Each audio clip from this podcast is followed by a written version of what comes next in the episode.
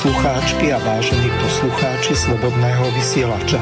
Vítame vás pri počúvaní relácie politické rozhovory doktora Pavla Nemca s moderátorom Slobodného vysielača magistrom Miroslavom Hazuchom.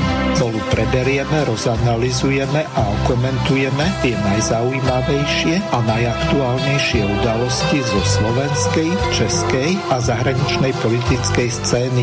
Prajeme vám krásny a ničím nerušený útorkový podvečer na internetových vlnách Slobodného vysielača.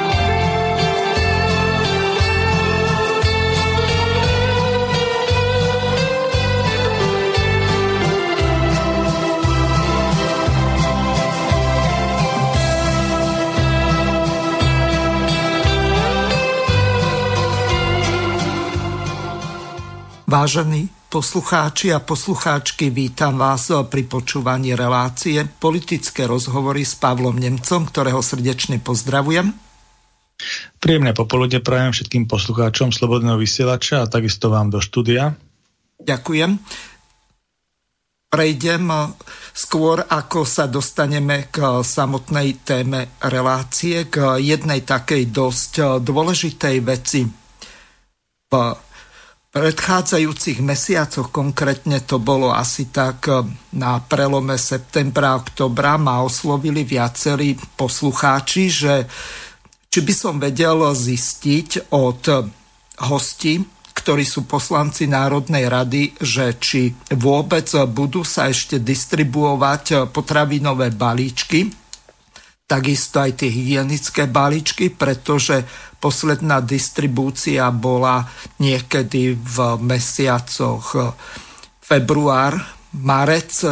To bolo ešte e, dobiehajúce to distribuovanie tých potravinových balíčkov pre chudobných ľudí, ktorí sú v motnej núdzi. A z toho dôvodu e, som sa obrátil na viacerých poslancov, konkrétne z KDŽP alebo skôr z tej Kresťanskej únie a takisto aj na poslanca Ľuboša Blahu, ktorý to nakoniec vybavil cez poslanca Jana Richtera, ktorý predtým bol ministrom práce, sociálnych vecí a rodiny. A tak na základe jeho interpelácie sme dostali teraz eh, tento týždeň odpoveď ohľadom tých eh, potravinových balíčkov, tak eh, si to teraz budete môcť vypočuť. Ja som si to pozrel a prečítam vám to. Odpoveď ministra práce, sociálnych vecí a rodiny Slovenskej republiky pána Milána Krajniaka na interpeláciu poslanca Národnej rady Slovenskej republiky Jana Richtera dánu 5. novembra 2020 vo veci operačného programu potravinovej a základnej materiálnej pomoci na roky 2014 až 2020 v nových podmienkach, ktoré vytvára pandémia koronavírusu. Mysle vašej interpelácie si vám dovolujem poskytnúť odpoveď na otázky ohľadom zabezpečenia operačného programu pre potravinovú a základnú materiálnu pomoc na roky 2014 až 2020, ďalej len OP FEAT. Otázka. Ako v súčasnosti Ministerstvo práce, sociálnych vecí a rodiny zabezpečuje pokračovanie úspešného operačného programu FEA, ktoré vytvára pandémia koronavírusu? Minister Krajniak odpovedal. Za prvé, poskytovanie potravinových balíčkov so sprievodnými opatreniami ako nástroj riešenia potravinovej deprivácie. Poskytovanie potravinových balíčkov pomáha ľuďom v ich zložitých životných situáciách zabezpečiť základné potraviny pre seba a svoje rodiny. V rámci 15 distribúcií sa podarilo do mája 2020 distribuovať 1 435 952 kusov potravinových balíčkov pre 49 621 konečných príjemcov celkového rozpočtu 54 miliónov 426 954 eur bolo vyčerpaných doteraz 97,70 V Dostatok nevyčerpaných finančných prostriedkov je 1 milión 249 228 eur a 62 centov. Za druhé, poskytovanie teplého jedla so sprievodnými opatreniami ako nástroj riešenia potravinovej deprivácie. Teplé jedla sa poskytujú osobám bez prístrešia. Od začiatku realizácie operačného programu FEAT sa poskytovanie teplých jedál poskytovalo počas zimných mesiacov od marca 2017 a zabezpečuje celoročne. Do júla 2020 bolo poskytnutých 154 400 porcií teplého jedla pre celkovo 11 252 konečných príjemcov. Poskytovanie teplého jedla ďalej prebieha a to až do vyčerpania disponibilných finančných prostriedkov schváleného rozpočtu minimálne do konca roku 2023. Revidovaného rozpočtu 1 milión 47 483 eur je aktuálne reálne vyčerpaných 10,65%. Zostatok nevyčerpaných finančných prostriedkov je 935 881 eur a 83 centov. Za tretie, poskytovanie hygienických balíčkov so sprievodnými opatreniami ako nástroj riešenia materiálnej deprivácie. Cieľom opatrenia je riešenie materiálnej deprivácie konečných príjemcov prostredníctvom poskytovania hygienických balíčkov so sprievodnými opatreniami. Uskutočnili sa 4 distribúcie v celkovom počte 190 179 kusov hygienických balíčkov pre 113 284 konečných príjemcov revidovaného rozpočtu 6 miliónov 121 935 eur je aktuálne vyčerpaných 19,76 V súčasnosti je v procese prípravy verejné obstarávanie na novú distribúciu distribúciu hygienických balíčkov. Ďalšia otázka, ako bude ministerstvo práce, sociálnych vecí a rodiny pomáhať osobám, ktoré boli priamo alebo nepriamo zasiahnuté pandémiou COVID-19. Bude rozšírená cieľová skupina občanov zasiahnutá koronavírusom a reštriktívnymi opatreniami vlády a bude mať táto cieľová skupina nárok na potravinové a hygienické balíčky či teplú stravu raz za deň. Minister Krajniak odpoveda prostredníctvom cieľom operačného programu FEAT a bude aj naďalej poskytovať pomoc ľuďom v kritických životných situáciách, pokiaľ spadajú do kategórie pomoci hmotnej núdzi, a to prostredníctvom distribúcie potravinových a hygienických balíčkov. Napriek skutočnosti, že alokované zdroje na zabezpečenie potravinových balíčkov sú aktuálne takmer vyčerpané, podmienky na plynulé zabezpečovanie tejto podpory v následujúcich rokoch sa vytvoria po schválení návrhu návrhu na dodatočnú alokáciu v prospech operačného programu FEAT, a to zo zdrojov spomínanej iniciatívy React pomlčka EU. Teplé jedla raz denne aj naďalej budú poskytovať konečným príjemcom, ktorými sú osoby bez prístrešia, občania ohrození rizikom chudoby alebo sociálneho vylúčenia. Identifikáciu konečných príjemcov vykonávajú partnerské organizácie, Slovenský Červený kríž, Katolická charita, De Paul a Charita Sv. Alžbety. V prípade poskytovania jedla na ulici, respektíve priestoroch partnerskej organizácie bude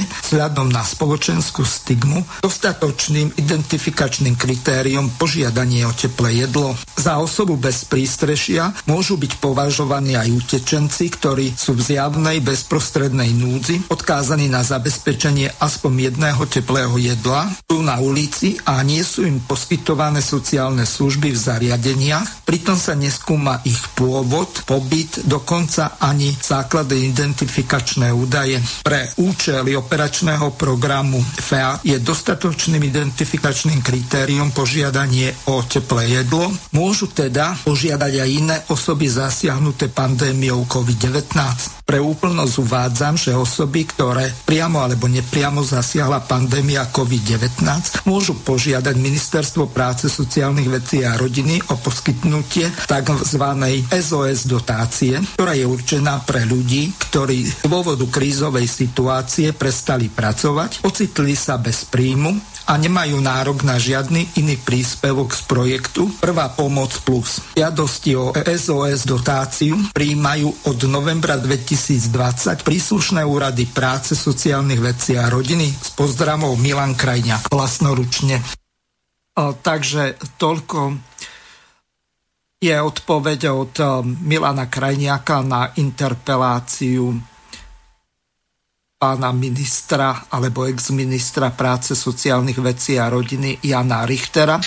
Pani a dámy, vážení poslucháči, pokiaľ budete chcieť nejaké bližšie informácie, tak to nájdete na web stránke Národnej rady Slovenskej republiky. Pokiaľ by ste mali s tým nejaký problém, tak mi môžete kedykoľvek eh, napísať na e-mailovú adresu studio.bb.ju zavináč gmail.com, čiže využite gmailovú adresu, alebo inak by ste písali nejakým našim kolegom do aktuálnej relácie, ktorá sa v tom čase bude vysielať eh, s pánom Pavlom Nemcom. E, preberieme e, nasledujúce veci. Budeme sa venovať pre prezidentke a manažovaniu koronakrízy, najmä Igorom Matovičom. Potom sa e, zameriame na fitness centra a gastroprevádzky, lebo tam je nejaká zbura. Ďalej sa budeme venovať pendlerom a situácii na hraniciach a ak nás zvýši čas, tak Opäť prejdeme k pani prezidentke a budeme sa venovať generálnej prokuratúre, špeciálnemu prokurátorovi a po prípade aj ústavným zmenám, ktoré sa momentálne pripravujú. Takže e, Pavol, e, ak chcete okomentovať tú situáciu, ktorá je ohľadom e, tej situácie s tým, že ľudia v podstate od februára nedostali žiadnu pomoc, hoci pán Krajniak hovoril o tom, že bola až do mája distribuovaná. My to tu vidíme tak, že z tých 15 balíčkov tak 7 alebo 8 na juhu stredného Slovenska bolo distribuovaných, takže Nevieme, čo sa deje, ale zrejme sa obrátime na poslancov Národnej rady, aby zistili alebo po prípade urobili prieskum na ministerstve práce, sociálnych vecí a po prípade aj tých partnerských organizáciách, ktoré to zabezpečujú, či už Červený kríž alebo tie katolické charity. Takže čo navrhujete ako prvé, že by sme prešli rovno na tú prezidentku a na to manažovanie tej krízy? Áno, ja si myslím, že by sa mohli rovno prejsť, lebo toto som si vypočul takisto ako iní poslucháči a ja s záujmom, lebo to nie je oblasť, ktorú by som sa, ktorú by som sa ja venoval špeciálne, takže budem tiež zvedavý, jak sa to bude vyvíjať a budem to sledovať teda aj ja. A čo sa týka toho môjho vstupu, tak ja by som sa rád venoval tomu, čo si spomínali, to Aha. znamená managementu koronakrízy. Čiže bol by som rád, keby sme prešli k tým ukážkam a Aha. potom by som prišiel ja so svojím vstupom. Mhm, dobre, takže Budeme sa venovať tomu, čo povedala pani prezidentka ohľadom toho, že Igor si uzurpuje moc nad riešením koronakrízy. Pred reláciou sme si srandu robili, že Američanom Grinch ukradol Vianoce a nám Igor Strnavino, ale uvidíme, ako to bude. Igor Matovič označil situáciu za mimoriadne vážnu a preberajú do vlastných rúk. Premiér Igor Matovič situáciu označil za mimoriadne vážnu. A preto po troch mesiacoch preberám vedenie boja voči COVID-19 do vlastných rúk. Preberám vedenie boja voči COVID-19 do vlastných rúk. Ja veľmi citlivo vnímam to, ako to dopadá na ľudí. My tu čelíme nielen pandemickej krízy, ale aj kríze zdravotníctve, v školstve, ekonomickým a sociálnym dopadom. Ľudia zažívajú reálnu chudobu. Veľké percento ľudí robí kompromisy pri kúpe jedla. To sú neuveriteľné veci. Zdravotníctvo je na pokraji zrútenia. Ja si myslím, že naozaj nie len čas na zmenu prístupu, ale možno aj na to, aby pán premiér zvážil odovzdanie manažovania covidovej krízy inému členovi vlády. Aha. Ja to uvádzam ako jednu z možností a pri všetkej pokore k tomu, že to je kompetencia vlády. Hovorím o tom, že by bolo vhodné, keby pán premiér zvážil túto možnosť. Neboli by sme jediní v Európe, skôr naopak. Ja nemenežujem koronakrízu a snažím pomáhať ministrovi zdravotníctva v tých veciach, ktorých mu pomôcť môžem. Takisto aj v tejto veci v prípade zavedenia pilotného testovania na školách ministrovi školstva. Ale samozrejme nie som manažer koronakrízy alebo niečo podobné, takže neviem vám, ako mám odstúpiť z funkcie, ktorú... Chceme prinavrátiť naše živobytie, lebo nevieme takto existovať, sme pritlačení k múru, sme v rohu a buď otvoríme, alebo úplne zbankrotujeme. Čo ešte viacej viem nechajme strátiť. V podobnej situácii sú tisíce podnikateľov po celom Slovensku, ktorí zamestnávajú desiatky tisícov ľudí. Ku gastroprevádzkam sa postupne začali pridávať ďalšie skupiny podnikateľov. Zajtra otvoria aj fitness centra. Ich predstaviteľ zdôrazňuje, že rokovania s kompetentnými neviedli nikam. Každý, s kým sme doteraz rokovali, hovoríme 5-10 ľudí, ktorí sú vo vrcholnej exekutíve tohto štátu, povedali, že aj tak o, to, o všetkom rozhoduje Igor Matovič. Takže Igor rozhoduje o všetkom, možno aj o Vianociach, údajne chystá, neviem, či blackout, alebo shutdown, alebo neviem čo. Uvidíme, možno, že budeme mať tmavé Vianoce.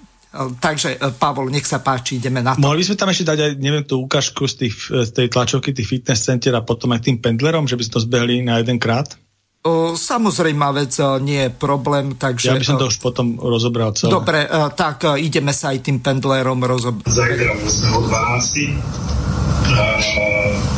Skúšame svoje prevádzky a e, ideme do plnej prevádzky tak, ako si to jednotlivé, jednotlivé prevádzky v podstate zaslúžia Nevidíme momentálne žiadne iné východisko, ktoré by nám mohlo e, z tejto situácii pomôcť. Ako som spomenul, je to už 9 mesiacov, stále nemáme žiadny reálny plán, nie je to ešte e, nejaké, nejakú finančnú pomoc. A všetci si dobre pamätáme, kedy ešte pôvodný e, premiér pán Pellegrini nástupne ďalším premiérom pána, Mato, pána Matovičov hovorili o solidarite z nášho pohľadu e, solidarita neznamená to, že e, spravíme vládne nariadenia, že uvalíme celý účet na podnikateľov tejto krajiny. Zahraničné reťazce si budú fungovať fakticky bez akýchkoľvek problémov. A my všetko toto musíme zmiesť sami. A pokiaľ to bude takto pokračovať, tak mnohé prevádzky už padli, mnohé prevádzky už šancu na záchranu. A sme slovenskí podnikatelia, ktorí fungujeme v rámci svojich lokalít. Maximálnym spôsobom e, sa snažíme e, nezasahovať do toho, čo sa na Slovensku deje, napriek tomu, že sme tí prví a tí podstatní, ktorí boli zasiahnutí od začiatku a najviac. A dôležitou vecou je to, že vyhodnocovali sme aj stav, v akom sa momentálne nachádzame, nielen po stránke ekonomickej, ale aj po stránke e, pandemiologickej tie čísla nám idú hore alebo dole, bez ohľadu na to, či sme otvorení alebo sme zatvorení. Cez leto čísla hore nešli, boli sme otvorení. Teraz sme uzatvorení e, už v podstate viac ako druhý mesiac. Tie čísla sa držia tam, kde sú. Nevidíme absolútne žiaden dôvod bez štátnej pomoci držať svoje prevádzky e, nejakým spôsobom uzatvorené prichádzať o svoje e, rodinné úspory, o, o celoživotné diela a pomaličky aj sa posúvať na kraj spoločnosti, kde budeme pritlačení k múru a niekto sa nás rok opýta, prečo si to vtedy neriešili inač. Čiže čakáme e, na to, či nám vláda nejakým spôsobom pomôže alebo nie. Čakáme už strašne dlho. E, odpoveď zatiaľ jednoznačne znie nie. Máme niekoľko mailových korešpondencií, máme niekoľko uh, SMS-ových korešpondencií a tak ďalej, kde všetci jednoznačne tvrdia, že o všetkých týchto veciach, ktoré sa týkajú fitness center, ale predpokladám, že sa týkajú gastroprevádzky, rozhoduje samotný premiér. A tam bohužiaľ cestu uh, sme nedokázali nájsť, boli sme maximálne ústretoví, čiže toto je naša odpoveď na to, kde dneska sme a čo sa od zajtra bude diať. Takže toľko ukážka. Nech sa páči, Pavol, môžete A ešte sme tam mali, ešte sme tam mali tých pendlerov. Aha, uh, Jasné. E, dobre, e, tak... Vo štvrtok vydal Úrad verejného zdravotníctva vyhlášku, podľa ktorej sa musia osoby pravidelne prekračujúce hranice preukázať negatívnym antigénovým testom. Pendleri tak mali na pretestovanie necelé dva pracovné dni. Piatok ráno to ešte bolo tak, že musíme mať test. Včera už sme už hovorili, že nemusíme mať žiadny test, nebudú nás kontrolovať. Keby som sa mal vrátiť zajtra, alebo hoci kedy, tak nevieme, že kedy budú policajti zase na moste a budú nás zastavovať. Už neveríme. Už neveríme ničomu. V pohraničnom meste Štúrovo nebolo dodnes zriadené žiadne antigenové odberové miesto. Pendleri pravidelne dochádzajúci do Maďarska tak museli kvôli testom vycestovať do okolitých obcí vzdialených desiatky kilometrov. Bohužiaľ, chodili sme do Nových zámkov alebo do Komárna, ale je to predsa 50 kilometrov, takže pre obyvateľov to bola veľká záťaž. Stáva sa to už pravidlom. Nie je to prvýkrát, keď skutočne na poslednú chvíľu sa dozvieme o závažných rozhodnutiach. Hoci povinnosť preukázať sa negatívnym PCR alebo antigénovým testom platí od dnešného rána. Polícia dnes pendlerov na hraniciach nekontrolovala. Vznikli tie problémy, lebo tí pendleri si to nechali v podstate až na posledný deň. A to, že to bolo avizované dopredu, možno nebrali tak vážne. Prišla vyhláška, až tá ich potom tým spôsobom presvedčila. Vyhlášku Úradu verejného zdravotníctva bolo potrebné na poslednú chvíľu aktualizovať, aby sa pendleri mohli preukázať aj zahraničnými antigénovými testami. Ten informačný šum nastal, ale e, o to viac verím, že keďže sme získali pár dní navyše, tak už to nikoho tak zásadne neprekvapí, ako, ako sa to ešte v piatok zdalo. Nová vyhláška úradu verejného zdravotníctva platí od zajtra. Polícia by teda od rána mala na hraničných priechodoch námatkovo kontrolovať pendlerov, či majú testy na COVID-19. Lucia Hamran Kolárová a Barbara Škôlová, RTVS. Takže Pavol, ideme na to.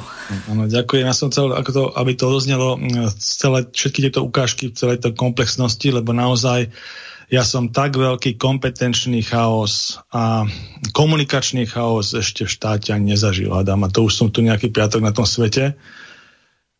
Musím povedať, že tá komunikácia to není len na tom Igorovi Matovičovi, je to zodpovednosť celého vládneho štvorliska. To znamená, je to celá vládna štvorkoalícia. To zodpovedná, čo tu momentálne v tej krajine deje. Nie je to len Igor Matovič, je to aj pani Remišová, pán Kolár a pán Sulík naozaj e, tie rozhodnutia sú často protichodné, antagonistické, zle odkomunikované.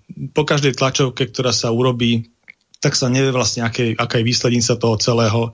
Či sa bude plošne testovať, či sa nebude plošne testovať, či budú za, zapojené školy alebo nebudú zapojené školy, či sa obnoví teda školská dochádzka povinná, neobnoví. Proste je to neustály chaos.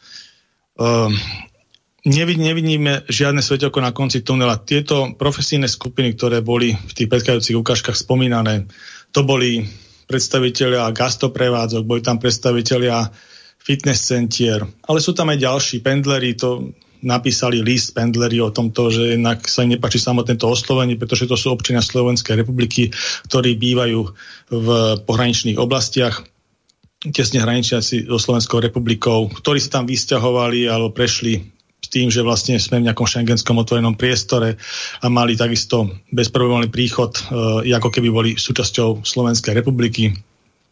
Takže a toto sa im proste nejakým spôsobom narušilo tým, že sa robia nejaké opatrenia a obnovujú sa tie hraničné kontroly a sú tam nejaké špeciálne, špeciálne um, podmienky na ich testovanie, na rozdiel od toho, že tá epidemická situácia není rozdielna v tom pohraničí, hlavne sa jedná o Rakúsku republiku a Maďarskú republiku, ako je Slovenská republika.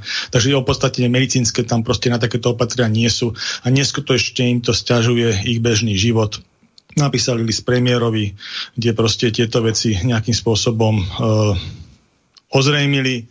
Potom samozrejme sú tu aj ďalšie tie podnikateľské skupiny, teraz sú aktuálne lížiarské srediska, ale už sme to spomínali, že tu sú aj športoviská, ja neviem, tie, tá kultúrna obec celá a ďalšie profesie na to naviazané, ktoré jednoducho nemôžu podnikať e, pre, prepravcovia personálnej dopravy, letecká doprava, s tým nemáme nejakú mohutnú, ale tá do toho spada a mnoho ďalších profesijných skupín, skupín, ktoré vlastne nemajú ani nejakú pomoc zo štátu, to treba povedať. Oni to aj spomínali v tých úškáškach, že vlastne reálna pomoc finančná neprišla, no a všetko sa to vlastne odohráva na ich náklady.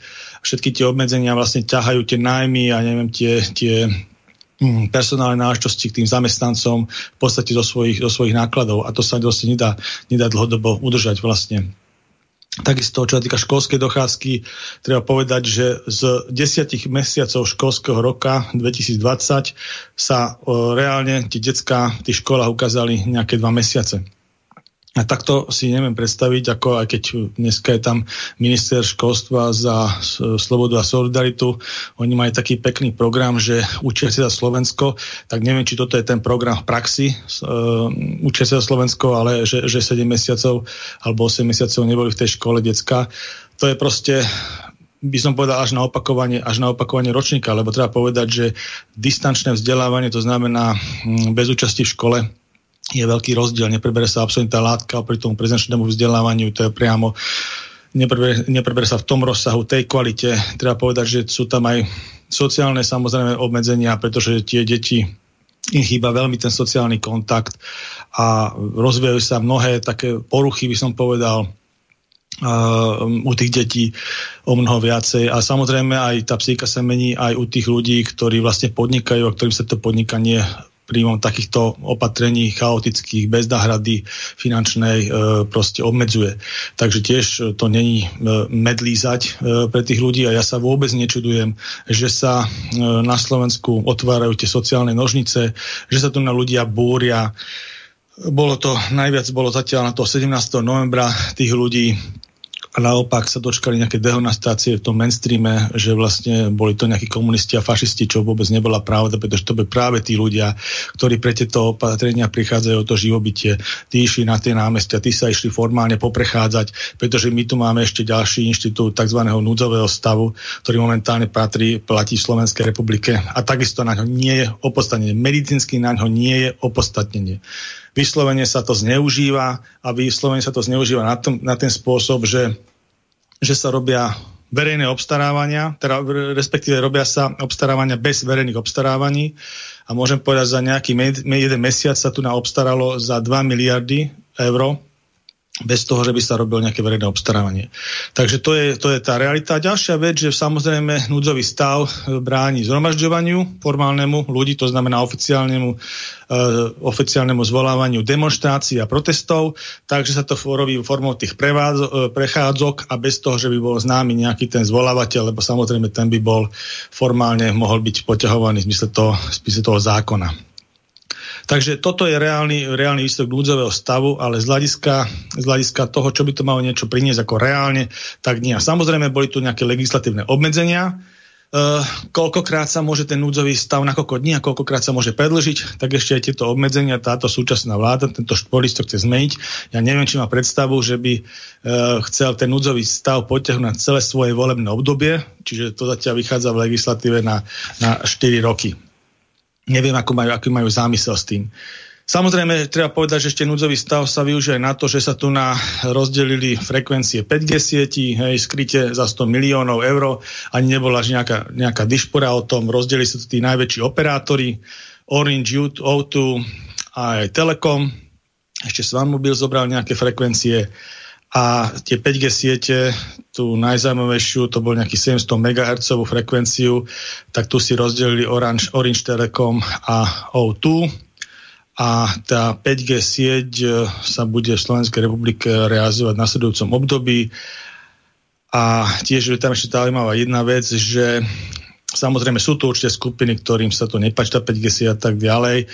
Zaregistroval som v minulosti, ale neviem, koľko to bolo, či 2, 3, 4 mesiace naspäť, bola nejaká iniciatíva, nejaký poslanecký návrh v Národnej rade, že e, sú tam také dopity od tých ľudí, že tá 5G sieť môže mať nejaké následky na, na organizmy, na živé organizmy a tak ďalej, z hľadiska nejakého žiarenia a bol tam poslanecký nárok Slovenskej národnej rade, neviem, kto ho už dával, si nepamätám, ale chcel Asi urobiť... Tak... LSNS pravdepodobne. Chceli urobiť takú vec, že chceli vyňať e, zo stavebného konania tieto vysielače, ktoré by sa montovali a tam vlastne e, bol taká vec, že keď niečo máte ako súčasť stavebného konania, tak musia byť niektorí zo zákona prizývaní k tomu, aby sa tá povolila tá stavba a tak ďalej kontrola. A jeden z nich, tých účastníkov, je orgán na ochranu zdravia ľudí. Hej? Takže to bola taká zaujímavá vec, že proste niekto predpokladá, že budú s tým problémy, budú možno nejaké organizované akcie voči týmto vysielačom a tak ďalej a niekto to chcel si takto uľahčiť, že by to vyňali formálne z toho stavebného konania, Aha. aby tam takéto, takéto veci neboli pripomienkované, lebo treba povedať jednu vec. Bez toho, že by sme nejakým spôsobom 5G sieť ostrakizovali, uh, orgán na ochranu zdravia, to ináč medzi nami je tento náš starý známy uh, hlavný hygienik um, doktor Mikas a celé to jeho systém tej organizácie tak vlastne oni pripomienkujú každú túto stavebnú technickú časť a takisto aj títo vysielače budú oni pripomienkovať z hľadiska ochrany zdravia ľudí a môžu všetky tie dáta, ktoré tam ten staviteľ alebo zotoviteľ toho diela toho 5G vysielača uh, nejakým spôsobom zadefinujú, môžu dať nezávislo popreverovať. Hej? Aj celé to, tú škodlivosť alebo neškodlivosť. Oni to vlastne musia verifikovať a svojou pečatkou potvrdiť, že keď tá 5G sieť bude spustená so všetkými svojimi vysielačmi v tejto svojej štruktúre, nebude zdraviu škodlivá. To zabezpečuje vlastne tento orgán na ochranu zdravia ľudí. Mm-hmm. Takže to chcem povedať, že vlastne e, tá 5G sieť bude týmto spôsobom kontrolovaná, monitorovaná. Takže keď niekto má nejaké dopity z hľadiska toho, že má nejaké podozrenie, že by to niečo mohlo potenciálne robiť na zdravie ľudí, tak vlastne doktor Mikas a e, celý ten orgán, ktorý on správuje, tak je za to zodpovedný a tam sa potom treba dotazovať, dopytovať a tak ďalej. Aj z hľadiska povolovacích konaní na výstavu 5G sieti. Ale táto 5G sieť, čo sa týka frekvencií, tých vysielacích pásiem, už bola vlastne takouto dražbou e, rozdelená pekne v tichosti vlastne pod rúškou týchto našich chaotických opatrení, ktoré to realizujeme. Ja chcem povedať, že vlastne e, to sú také veci, ktoré sú dosť zásadné, aj tie 2 miliardy, to strašne má položiek, tam bolo okolo 6 tisíc položiek, kam tie 2 miliardy odišli z hľadiska toho um, obstarávania bez obstarávania, takže sú dosť zásadné veci, nikto sa tomu zatiaľ nevenoval, možno časom, ale to chcem povedať, že vlastne netreba to podceňovať. Proste ten núdzový stav z hľadiska medicínske, lebo sa stále zdôvodňujú, že to je medicínska potreba núdzového stavu, tak táto jednoducho nie je, pretože keď si pozrieme súčasné dáta, z hľadiska počtu uh, na šírenie tej nákazy, tej chorobnosti, tak stále sa pohybujeme na 1% premorenosti. Aktuálne v Slovenskej republike je 1% premorenosť. Samozrejme, že čo sa týka toho, že to je pandémia a tak ďalej, to je vyhlásenie VHO, ktoré posudzuje uh, celé uh, to, že vlastne to je na svetadieloch a tak ďalej, že to je proste mm, kontinentálna záležitosť na viacerých kontinentoch, ale čo sa týka 1% premernosti v rámci Slovenskej republiky, tak keby sme išli len zo slovenského územia, tak eh, na to by sme potrebovali, aby sme to označili za epidémiu, tento COVID-19 na slovenskom území, iba slovenskom území, by sme potrebovali, pre, potrebovali sme premerenosť 1,6 populácie, 1,6% populácie. Čiže máme teraz 1%, či to nie ani, ani epidémia není. Hej? A keby sme hovorili o pandémii z hľadiska slovenského územia, tak to je až 25% populácie musí byť postihnuté to aby sme vedeli exaktne nejaké čísla vedeli sme sa od niečoho odraziť. Čiže my máme premorenosť 1%. Hej? Takže my zatiaľ nemáme takýto stav medicínsky, ktorý by sme mohli označovať za nejaké extrémne ohrozenie. Samozrejme, to je nejaká situácia, ktorá si vyžaduje nejaké riešenia, ale nie takéhoto charakteru, že tu je nejaký núdzový stav z hľadiska medicíny.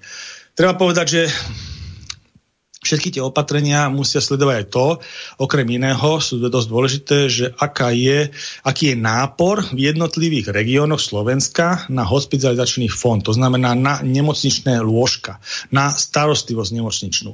A samozrejme aj na to, že e, ako závažné sú tie stavy, ktoré tam sú hospitalizované. Čiže hlavne nás zaujíma to, koľko, koľko pacientov z tých hospitalizovaných je na tých jednotkách intenzívnej starostlivosti, kde sú napojené nejakú tú plúcnu ventiláciu. To je taký ten najzávažnejší priebeh tej, tohto zápalu plúc e, koronavírusového. Takže e, momentálny stav máme taký, že máme nejakých 1800 e, ľudí v nemocnici, pacientov s COVID-19 a e, je tam okolo 135 napojených na plúcnú ventiláciu. Takže takisto je to stav, ktorý treba sledovať, ktorý treba monitorovať, ale to nie sú nejaké e, vojnové počty tak by som to povedal asi skrátke. Uh, čo sa týka čo sa týka tých uh, fitness centier a gastronomických prevádzok. Tu treba povedať, uh, že fitness centra sú, nebolo potvrdené, že by to bolo nejaký, nejakým prenášačom veľkým. E, nebolo ani, myslím, žiadny štatický údaj o tom, že by sa fitness centra zaradili medzi nejaké prevádzky, kde dochádza zvýšenej miere k prenosu týchto, tohto, tohto ochorenia ktoré sa teraz šíri to kvapočkou infekciou hlavne, je to respiračná nákaza. A treba povedať, že keď sa bavíme o tých ohrozeniach, e, ktoré ohrozené skupiny sú najviac tej populácii, tak to sú vlastne ľudia, ktorí ktorí majú tie imunodeficientné stavy, to som tu už niekoľkokrát hovoril, to sú tí, tie metabolické ochorenia, autoimunné ochorenia, obezita ako taká, vysoký krvný tlak a ďalšie tieto civilizačné ochorenia, ktoré práve potrebujete limitovať a jeden z takých prirodzených limitov je ten pohybová aktivita týchto vecí. Hej? A keď my tu vlastne máme 8 mesiacov, skoro 8 mesiacov odstavených ľudí od tej pohybovej aktivity, tak vlastne to vám povie každý ten všeobecný doktor na tých ambulanciách, že tí ľudia mu priberajú. Proste menej sa hýbeme, je to obmedzené a stávajú sa rizikovými aj tí ľudia, ktorí predtým možno rizikovými neboli. Čiže naozaj tie fitness centra ako také. A druhá vec, že chodia cvičiť hlavne zdraví ľudia, zdraví mladí ľudia, ktorí najlepšie znášajú celú tú infekciu človek, ktorý je chorý alebo proste nejakým spôsobom uh, limitovaný, tak cvičiť, cvičiť nechodí. A keď môžem povedať ešte svoju osobnú skúsenosť s tým covidom, tak uh, naozaj ja som zažil teda len prípady, ktoré mali veľmi ľahký priebeh a každý bol troška odlišný z hľadiska nejaké kazuistiky, ale jedno, jedno mali spoločné všetky tie priebehy. A to bola únava.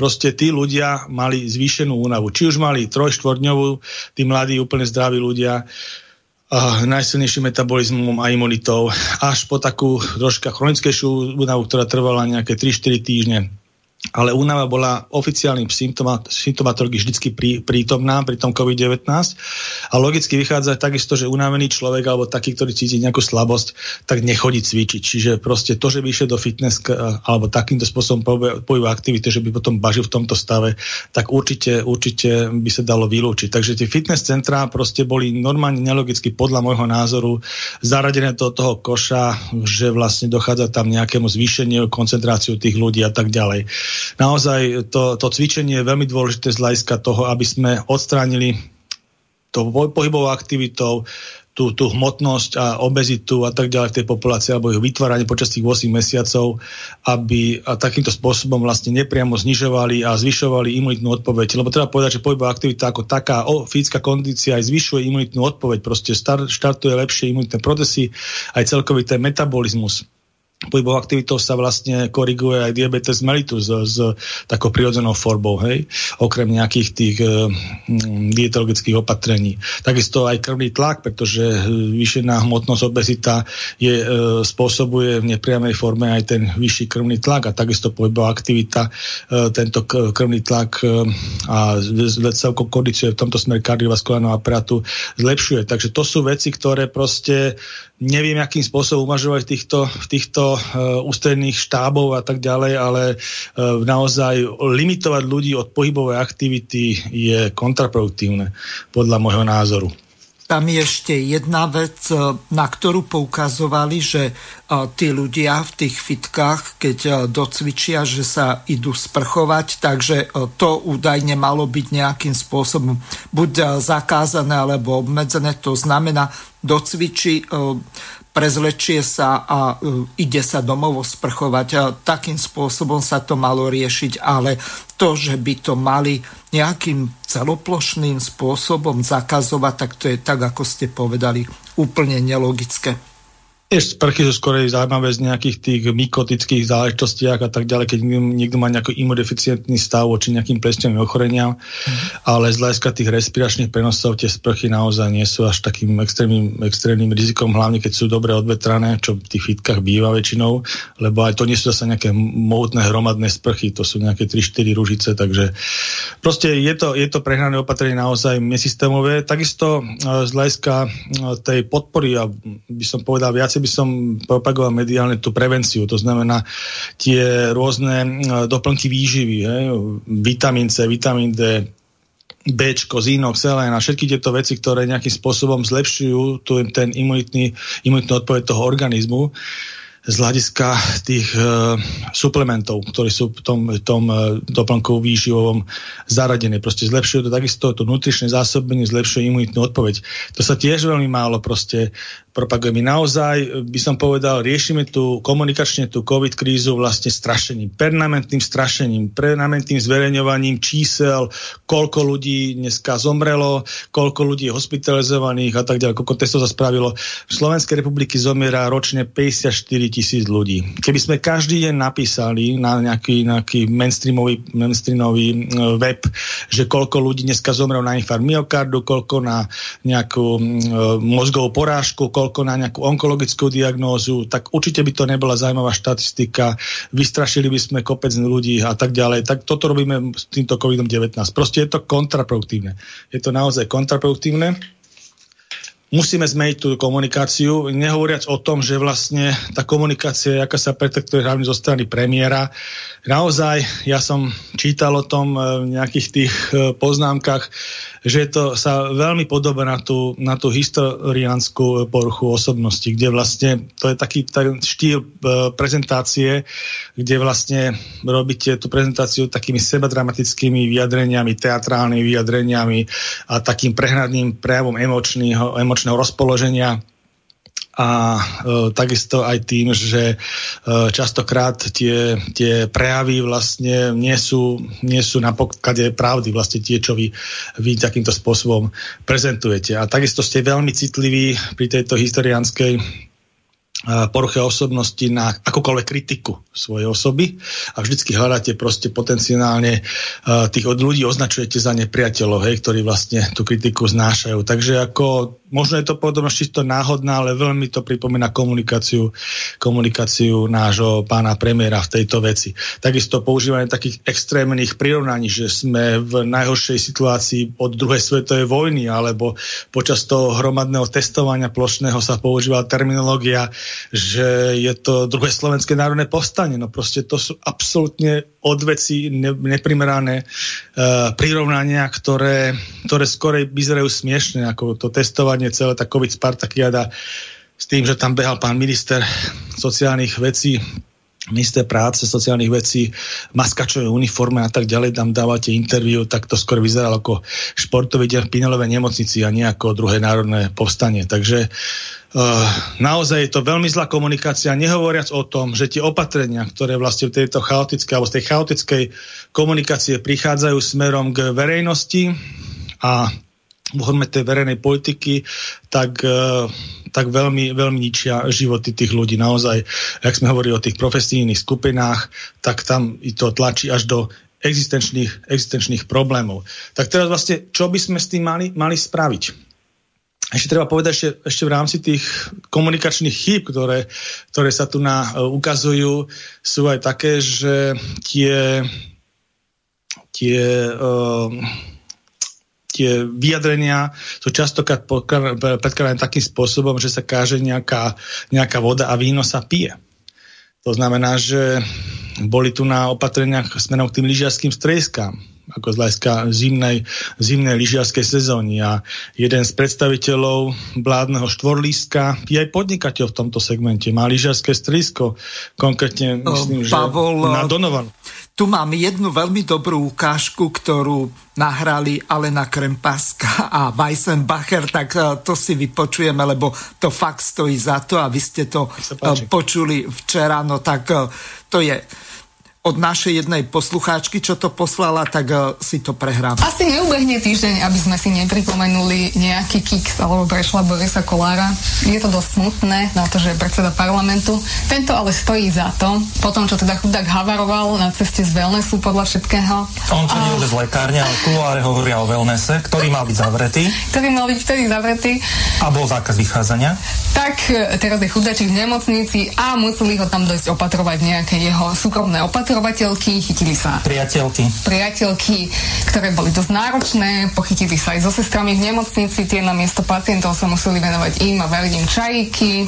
Za normálnych okolností by to bol asi skôr taký vtip do série vtipov Borisovi Kolárovi, ktorý sám svojim životom je takýto vtip, ale tým, že je pandemická situácia a vlastne nikto nikoho v nemocniciach naštevovať nemôže, to moc vtipné nie je vzhľadom na to, že iní ľudia sa nedostanú k svojim umierajúcim príbuzným. Až na malé výnimky, ale stáva sa, že sa nedostanú? Alebo za ľuďmi v ťažkých situáciách do DSS-iek, teda do domovou dôchodcov nikto nemôže ísť, jednoducho sú tam ľudia sami, dlhodobo, A deti sú dobu. samé Deti tam ostávajú samé, prípadne matky posielali domov, keď boli pozitívne deti, zostali novorodené. Že po pôrode vlastne matku poslali domov bez dieťaťa, lebo nemali postel? Presne tak ale Boris Kolár samozrejme má vy, vyradenú svoju vlastnú časť. Môže za ním test ktokoľvek, vláda sa tam stretávala, nejaké dámy prišli v noci a to ešte nebolo tak strašne nevkusné, ako to, ako sa zachoval ten riaditeľ nemocnice, ide o riaditeľa nemocnice svätého Michala v Bratislave. To je papalašská nemocnica? Ktorý sa pochytil s tými sestrami a vlastne znadal tým sestrám, že sa dostatočne starajú o kolára. Jemu sa ospravedlňoval, že to nebolo ako ta, také, ako si predstavoval a jemu muselo seknúť, muselo tomu chlápovi v krížoch, keď sa predkláňal pred kolárom a toto robil. A dokonca sa vyhrážal tým sestrám, že im siahne na odmeny. Taký prirodzený poddaný je to. Chodí, chodí v takom predklone pred papalášmi a No veď vy viete čo. Áno, také pukerlík robí celú dobu. Ale No, každopádne, ako nevkusne to vyzerá, aj, aj vyzeralo a pri tejto príležitosti je podľa mňa dobre si pripomenúť, čo na takéto situácie hovoril sám Boris Kollár pred voľbami.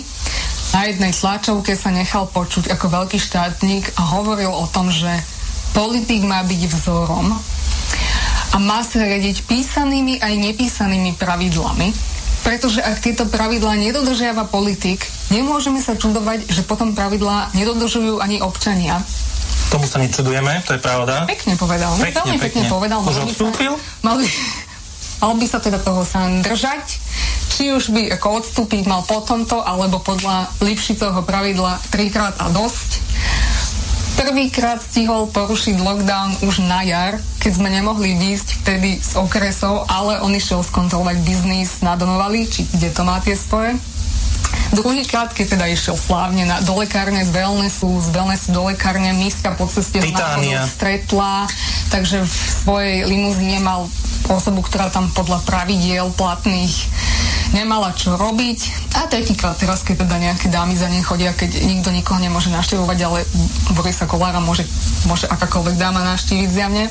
Takže ako mal by asi tú zodpovednosť vyvodiť sám, držať sa svojich slov a ako správny predseda parlamentu určite odstúpiť funkcie Takže to sa asi nestane. Sníha, snívajte eh, s Weissenbacherom a Krempaskou. Platí eh, to staré rímske quod licit jovi non licit bovi, čo je dovolené bohovi, tak nie je dovolené volovi a nás asi za volov majú títo papaláši. No ale vy ste boli e, riaditeľ v tej nemocnici svätého Michala, tak e, by bolo dobre, keby ste opísali, ako to tam vlastne vyzerá, lebo nám chodia e, všelijaké otázky od poslucháčov, napríklad, že tá nemocnica je len prestávaná nejaká nemocnica decka a podobné otázky, tak dobre by to bolo pre našich poslucháčov viesť na správnu mieru a takisto ešte to doplním tou otázkou. Niektorí písali, že vraj sú tam e, ako na Pentagóne nepriestrelné e, steny a e, skla na tých oknách, takže ako je to tam? Je to naozaj tak, že to aj RPGčko vydrží, keď tam niekto vpáli? No, je, je bola to vtipná ucháška. No, čo sa týka tej nemoci, tak bol som ako s členom predstavenstva tej, tej akciovej spoločnosti a bol som tam aj jeden čas lekárom, takže aj ten projekt vlastne toho svetého Michala ešte v tej projekčnej fáze sme, som pripravoval po tej medicínskej stránke, ale on sa troška v priebehu toho, toho, tej smerackej výstavby mene samozrejme. Uh, je, bola taká dopyt minulosti sa pýtali, myslím, že, že niekto hovorí, že to bola nemocnica, ktorá bola rekonštruovaná. Mm-hmm. Nie, to bola nemocnica, ktorá bola robená na dve etapy. V prvej etape bola rekonštrukcia vlastne pamiatkovo chráneného objektu, ktorý sa nemohol búrať to je taká, taká tá časť, e, myslím, bližšie k tej Ferenčikovej ulici, a potom celá tá, tá nová nemocnica, tak vlastne to bola pôvodne e, z troch budov, z troch takých korpusov e, postavená nemocnica ešte niekedy za komunistov, myslím, v 70 rokoch. A tá išla celá dole a vlastne na tom pôdorise kde podori sa celý prekopal, tam sa urobili mohutné podzemné garáže a celý ten korpus nemocnice vlastne to je ako keby na zelenej ruke postavené, takže to je nová nemocnica. A to je to gro, to je to nosné. Tá pamiatkovo chránená, ten objekt, ktorý bol rekonštruovaný, to je taká marginálna časť tej nemocnice. Takže, takže je to na zelenej ruke postavená nová nemocnice, to splňa ten atribút. A čo sa týka toho, oni tam spomínali táto dvojica, že to bola nejaká papaláska nemocnica, to by som troška sa ohradil. To, to bola, alebo je nemocnica, ktorá vlastne prednešne slúži pre, pre príslušníkov a členov ministerstva vnútra ako zamestnancov a takisto ministerstva obrany. To sú dva najväčšie rezorty v štáte z hľadiska personálneho obsadenia a majú také, sa rozhodlo, mali svoju nemocnicu každý zvlášť no, a len sa, že takto, spoločnú. My máme ešte v Ružomberku vojenskú nemocnicu ďalšiu, čiže toto spadá ako pod ministerstvo vnútra, čiže de facto policajná nemocnica, alebo ako je to vlastne? Je to tak spravené, že vlastne sa urobil zlučovací projekt a v rámci toho zlučovacieho projektu uh, je to stále ako vo vlastnice štátu, ale tie štátne akcie ako keby sa rozdelili medzi dva rezorty, čiže 50 na 50 je to akciovka. Takže a rozhodlo sa, že vlastne tá bratislavská nemocia svetov Michala bude spádová pre, ten, pre tú časť ako im bývalo západokraja, keď to mám tak povedať a často z stredokraja.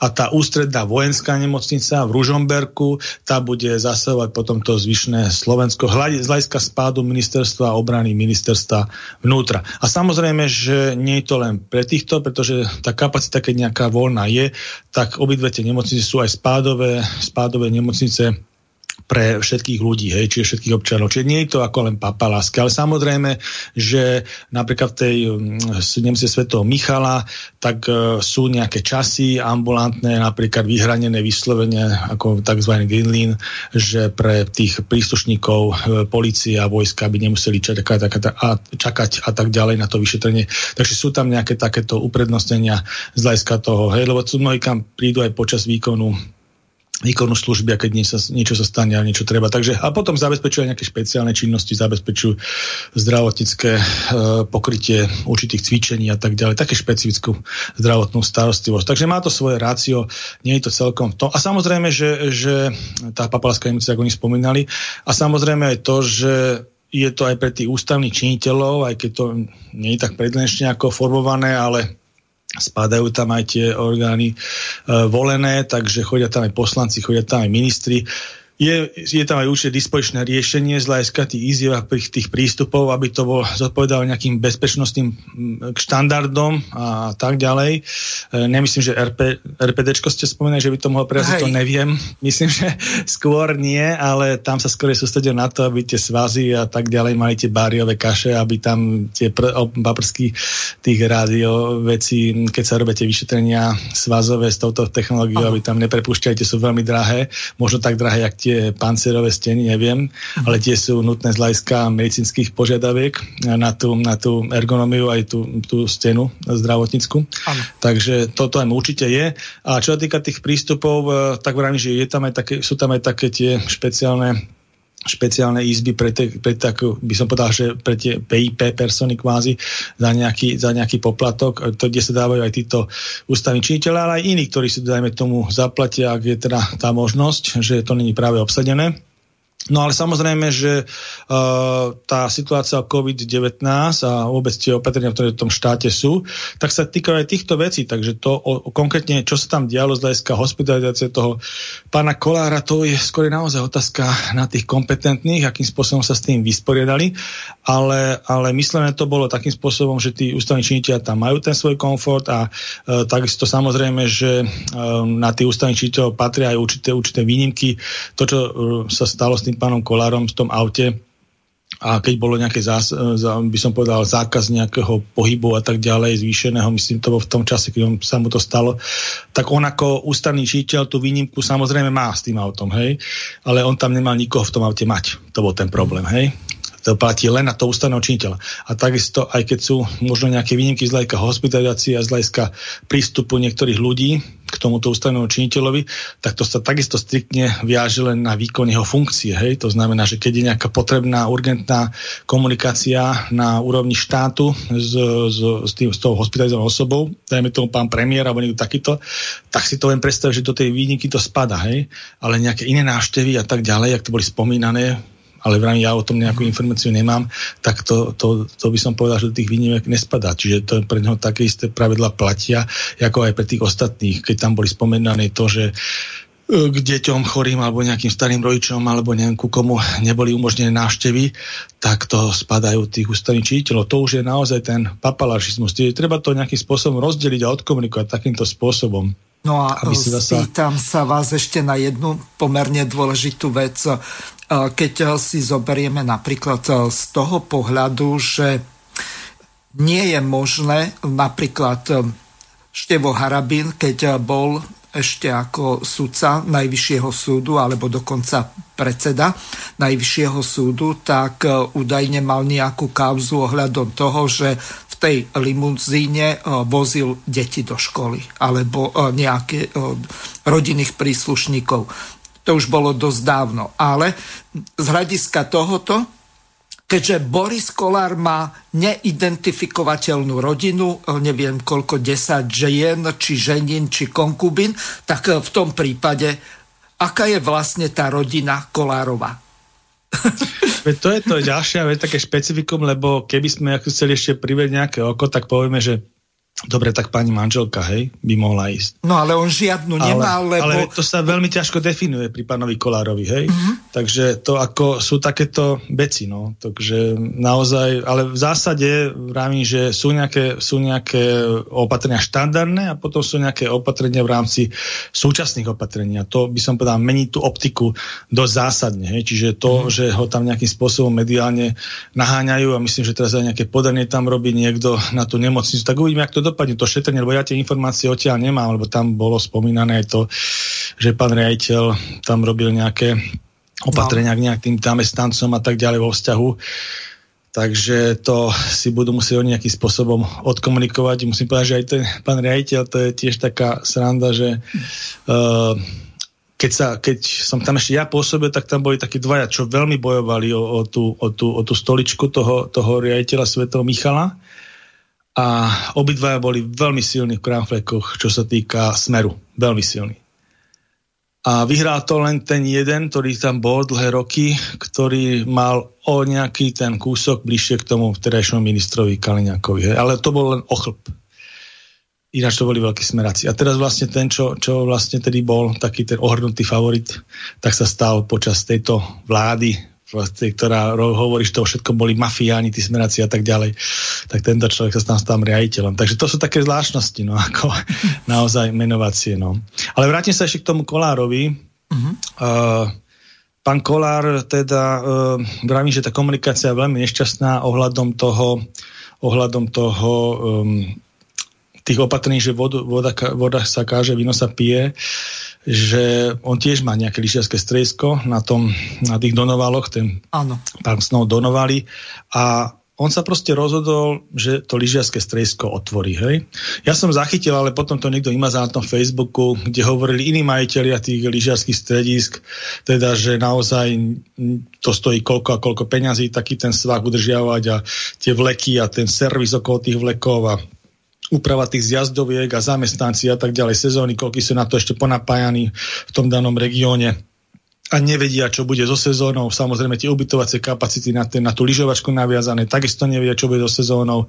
No a e, sú teda neustále zneisťovaní tou, tou takou protirečovou komunikáciou. No a potom máte ústavného činiteľa, ktorý je za to zodpovedný, alebo spolu zodpovedný, hej, a on si svoje, svoje lyžiarske stredisko bez problému otvorí. Tak jak, jak to majú potom vnímať všetci tí ostatní ľudia, viete, aj, aj v tých ostatných profesijných skupinách, že vlastne takýmto spôsobom sa tu nariešia veci a musím povedať, takéto komunikácie komunikačné fejly mal aj pán premiér, pán premiér Matovič s ohľadom školsko, školskej dochádzky, keď vlastne, jak sme spomínali, že tie deti nechodia nechodia do školy v podstate z tých desiatich školských mesiacov 8 a je to samozrejme veľký tlak, hej, nielen nie len tých rodičov, ale aj samotných detí a vôbec celého systému, lebo naozaj nie je našim cieľom, aby sme tu vychovali nejakú generáciu, ktorá bude znevýhodnená z hľadiska e, prístupu k vzdelaniu. Okrem toho máme to v ústave, že to je našou povinnosťou im zabezpečiť vzdelanie, takže to naozaj je nás jak sa hovorí. No a e,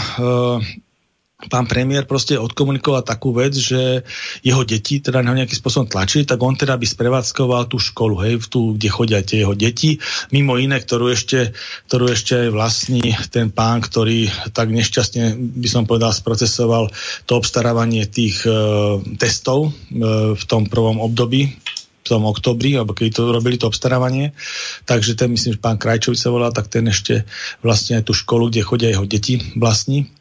No tak ako sa dohodli, že urobia tam nejaké, nejaké tie testy, že to nejakým spôsobom sprevádzkujú a tie ostatné školské zariadenia proste ležali úhorom. Hej. Vymysleli tam taký nerealizovateľný plán, že by sa tie deti mali testovať a potom ako rodič alebo jeden z rodičov by sa mal ešte testovať a keby toto všetko sa splnilo nejakým spôsobom, škola by to mala zabezpečiť, tak vlastne by sa tá škola mohla spustiť. No to sú proste chiméry. To treba povedať, to sú komunikačné aj praktické chiméry, takéto videnia sveta.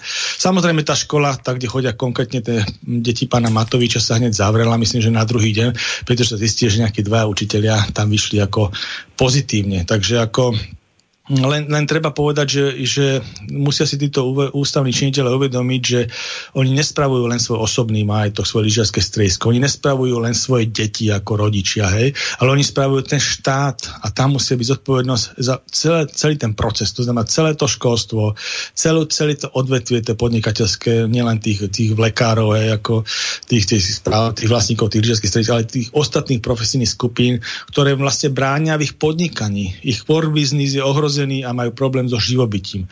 A nevidia svetelko na konci tunela, tak naozaj tu nás sa musia príjmať také opatrenia z hľadiska epidemickej situácie, ktoré zodpovedajú epidemickej situácie skutočnej, nie takej, že nerealistickej, nafúknutej. A hlavne musia to byť opatrenia, ktoré proste neničia tú ekonomiku, lebo musím povedať, že táto vláda reálne ničí ekonomiku, to treba povedať na plné ústa, to sa ako nedá inak tu na okolo to obchádza a tak ďalej. Aj tá pani prezidentka na to, ako ona sa tak snaží strašne kultivovane vystupovať a neafektovanie, tak myslím, že toto, čo tam sme púšťali tú ukážku, tak tam už aj ona mala dosť. V rámci toho svojho, toho svojho píku, tak to už bolo cítiť, že proste už to začína sa prelievať. Ja sa nečudujem a vravím, že tie sociálne nepokoje sa, teda myslím, bude ďalšia demonstrácia ešte pred Vianocami, napriek tomu, že teda je núdzový stav a zhromažďovanie sa ne, nepovoluje pod nejakými tými pokutami a tak ďalej. Samozrejme, keď tam dojde 30, 40, 50 tisíc ľudí a viac, tak e, je to bezpredmetné sa o tom, o tom, o nejakých pokutách rozprávať, pretože tam už ide o to, o to ústavné právo vyjadriť tú občianskú nespol, e, neposlušnosť, pokiaľ ten štát, pokiaľ ten štát e, vyslovene zlyháva z hľadiska správovania vecí verejných. A tu sa musí povedať, že zlyháva, pretože naozaj tá komunikácia a tie opatrenia, ktoré tu sú, tak ani neprinašajú zlepšenia a ešte nám vyslovene ničia ekonomiku. Takže tu nám treba aj povedať, ja mám aj nejakých príklad ešte zo sveta, ak sa sa tie lyžiarske strediska riešia napríklad, keď sme sa už o nich bavili vo svete, tak eh, je pravda, že aj v Európe je taká diskusia, že čo s tými lyžiarskými strediskami, eh, napríklad v Rakúsku, Francúzsku, Nemecku, Taliansku, Švajčiarsku. Taliani majú takú, takú predstavu, že by tie lyžiarske strediska aj zavreli. Samozrejme, oni ten COVID-19 mali veľmi uh, veľmi ťažký priebeh v tej prvej kvázi vlne v tom marci Takže tam možno aj tá verejná mienka je tak tomu najviac naklonená. Nemecko je tak napomedzi s Francúzskom. Ale v Rakúsku, v Rakúsku tam Sebastian Kurz zrazí inú politiku. On napríklad uh, hovoril jednoznačne, že sezónu chce spustiť. Hej? On má aj dosť veľký komunikačný problém práve s týmito krajinami, ktoré sú v tých lyžovačkách také silnejšie, ktoré som čítal predtým. On povedal, že teda e, lyžiarske strediska by išli, ale obmedzili by sa vlastne, a to už hovorí niekedy v septembri, obmedzili by sa také tie stretávania po lyžovačke. Hej? To znamená tak tie všelijaké diskotéky a takéto návštevy nočných podnikov, tak to by vlastne túto sezónu e, oferovali tí ľudia. Čiže tam treba povedať, že e, dajme tomu, že 70% príjmov by sa tým lyžiarským strediskám zabezpečilo z tých lyžovačiek a z nejakých tých e, hotelierských služieb a tých 30% by proste oferovali. Ale prežili by a zároveň by ten štát proste nemusel tie veci sanovať. Hoci teda Rakúska republika sanuje iné balíky peňazí do týchto náhrad ako, ako Slovenská republika. To sú neporovateľné, neporovateľné peniaze. Inak sa čaká so zavretým podnikom, keď dostanete 80-100% peňazí naspäť hej, na zamestnancov napríklad, ktorí vlastne nepracujú, ale zaplatí, to, zaplatí ten čas odstávky ten štát. To je úplne iný pohľad. Tam v Rakúsku nie sú sociálne nepokoje tohto, z tohto hľadiska, lebo nemajú byť prečo. Mm-hmm.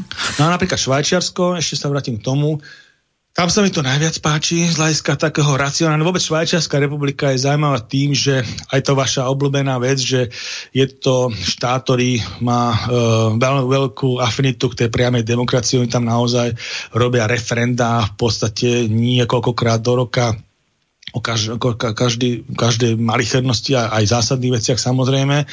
Je to vycvičený národ v tomto, hej, čiže oni majú naozaj, mali referendum napríklad o platení daní a oni si odhlasovali, že tie dani sú nutné, nutné platiť. Hej. Ale je pravda, že tým, tým referendám až takýmto závažným sa postupne ten národ vytrenoval. Oni to referenda začína niekedy 50 rokov, čiže majú skoro 70 ročnú tradíciu tých referent a tie generácie sú takýmto spôsobom ja, ja, ja, kdeže uh, v roku... Ale, ale vráti, v roku 1802 mali referendum o zmene no. federácie, pardon, konfederácie na federáciu.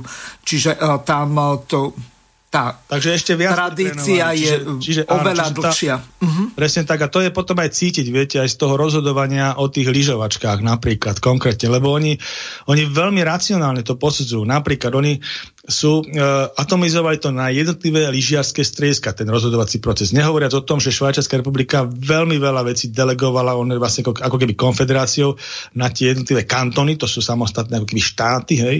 No a, a, a vlastne tie kantony to ešte delegovali na tie lyžiarske strediska a veľmi, veľmi lucidnou, sofistikovanou podobou to spravili, že teda povedali, dobre, spustíme lyžiarskú sezónu, Budeme aktuálne sledovať v lyžiarskej sezóne ten vývin tej chorobnosti našej. Majú tam tie svoje apky, hej, ktoré vlastne sledujú okrem iného aj tých chorých a pozitívnych a tak ďalej. Tam, tam je na dobrovoľnej báze sa prihlásilo proste obrovské množstvo toho národa týchto apiek.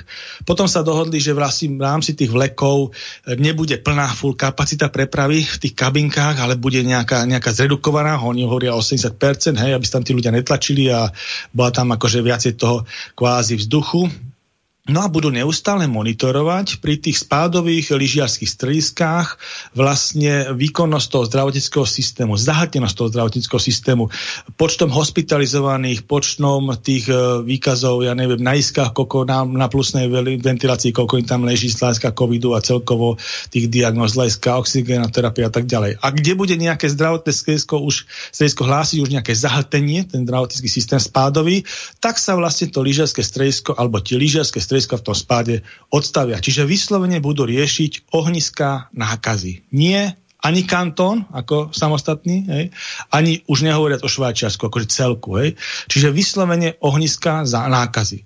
A to je to, čo ja tu hovorím už niekoľkokrát, proste tých mediálnych vystúpeniach, že my musíme riešiť ohniska nákazy. To sa nedá riešiť takáto vec ako unblock, ako, ako celý štát, lebo to je najefektívnejšie, aj najlacnejšie samozrejme. A čo sa týka samotného toho testovania, Takže, takže takáto diskusia je. Čiže Švajčiarsko sa zjaví ako najefektívnejšie, potom to Rakúsko a potom taký ten lockdown lyžiarských stredíc napríklad v tom Taliansku, ale samozrejme tam to ide aj o iné, o iné peniaze potom do toho. No.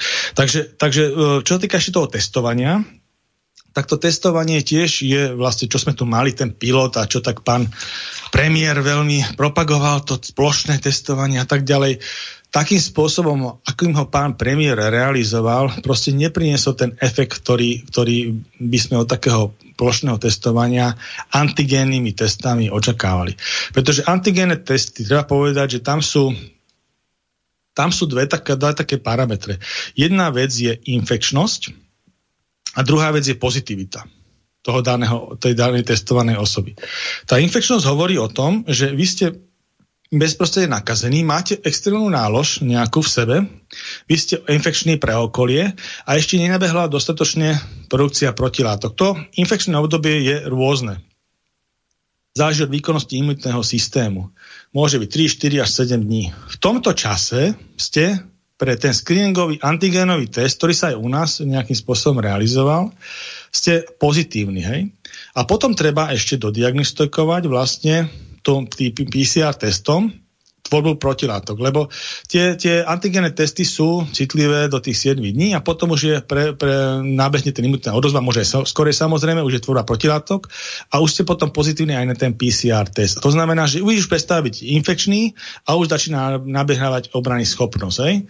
No a tam je veľmi dôležité to, že vlastne tie dva testy sa musia robiť súbežne kvôli tomu, teda takto, že urobí sa, urobí sa screeningový test antigénový, ten, kto vyšiel z neho negatívne, nie je zaujímavý na ďalšie testovanie, ten, kto vyšiel pozitívne sa ešte urobí PCR test, kde sa vlastne dodiagnostikuje, či už je bezpečný pre to okolie, alebo je ešte nebezpečný pre to okolie. Pretože keď už je pozitívny aj PCR test po antigénom teste, to znamená, že je na hrane, musí sa izolovať, ale už nabiehajú protilátky. Keď bol ešte negatívny ten PCR testy, tak vlastne vy ste len čerstvo nakazení a ešte nemáte žiadne protilátky. Takže e, takýmto spôsobom sa prikročuje v celom tom svete k týmto, týmto testovaním, nie na plošnom princípe, ale narábania s antigénnymi testami.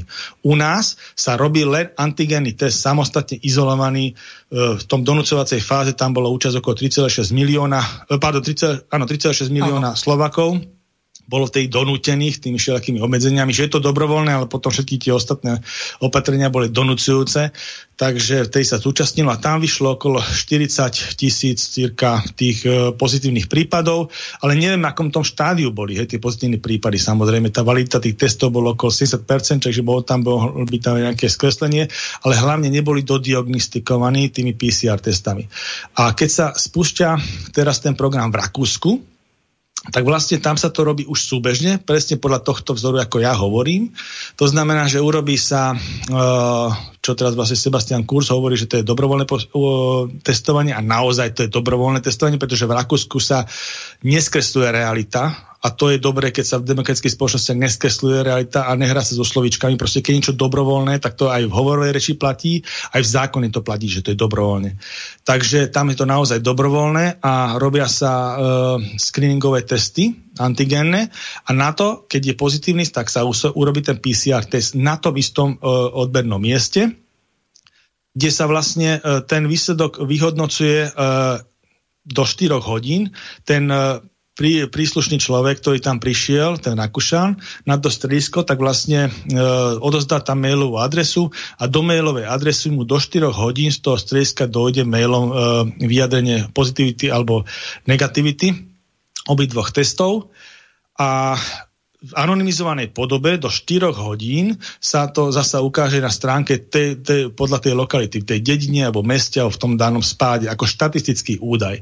Čiže oni majú vlastne okamžite tie informácie k dispozícii. Je to, je to presný opak toho, čo sme tu zažili my v rámci toho druhého slovenského národného povstania, ktoré vyhlasil pán Matovič s pánom Naďom, že e, tie výsledky toho testovania, tie, tie zaraditeľnosť a tak ďalej, ja neviem, či sú ešte vôbec do dnešného dňa verejné. Ja som ešte nevidel nejaké propočné rozdelenie, kde koľko ľudí bolo pozitívne, negatívne z hľadiska lokalizácie, čo teda v Rakúsku je vidno do tých 4 hodín. Hej. Takže to sú, to sú veľké rozdiely v tomto, v tomto zmysle.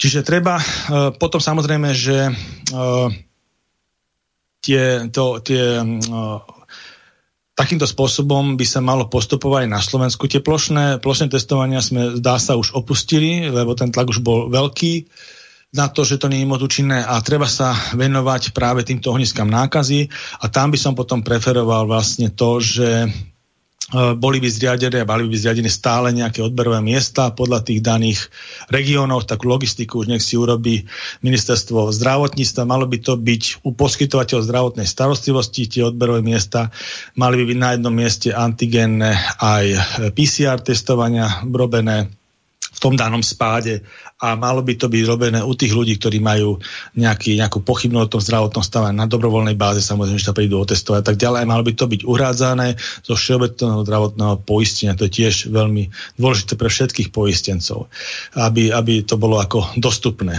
No a toto by sa to malo robiť, dokiaľ to bude treba. Takýmto spôsobom proste malo by to byť možno koľko bude trvať možno rok 2021 celý a tak ďalej a tento zvyšok roka. Čiže takáto logistika. Mali by sa potom riešiť ad hoc ohniska nákazy. Kde sa niečo vyskytne, tak tam by sa to malo pretestovať. Ale určite nie celá republika a len antigennými testami. To proste nemá, nemá racionalitu a samozrejme to všetko stojí peniaze, pretože ten screening, ktorý sme tu realizovali v októbri, to stalo 100 milión eur. Hej. Ako 50 miliónov môžete testy a ďalšia 50 tí ľudia okolo. Neviem, či už aj všetci boli vyplatení, lebo tam sme mali nejakú informáciu, že tí ľudia, ktorí tam boli na poslednú chvíľu za tie veľké peniaze v úvodzovkách uh, nalobovaní alebo naverbovaní, tak uh, ešte tie peniaze nevideli. To bolo tiež zaujímavý dopyt a spätná väzba, či tie, či tie peniaze, ktorým ktorý pán premiér za to sluboval, boli aj v skutočnosti vyplatené. Takže toto je z hľadiska manažovania COVID-19 v rámci Slovenskej republiky. Ešte pozriem, či som niečo Niečo Pavol, zabudol. pozrite si, my si zatiaľ zahráme jednu pieseň o decembri od Karola Duchoňa. Ešte Vianočné hrať zatiaľ nebudeme, tak aspoň takto.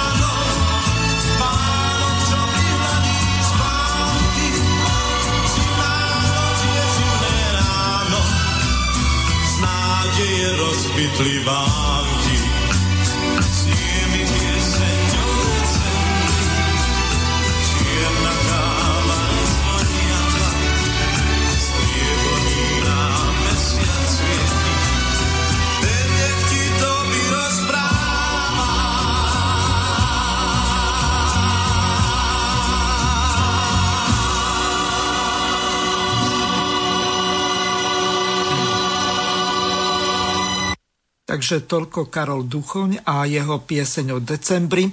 Pripomeniem našim poslucháčom, že je zapnuté telefónne číslo plus 421 910 473 440. Pokiaľ máte nejaké otázky na pána doktora Nemca, tak môžete zavolať, či už na telefónne číslo, alebo cez WhatsApp alebo Viber spárovaný s týmto číslom.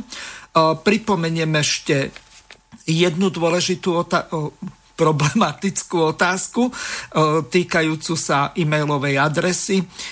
Po tej 17. pardon, 19.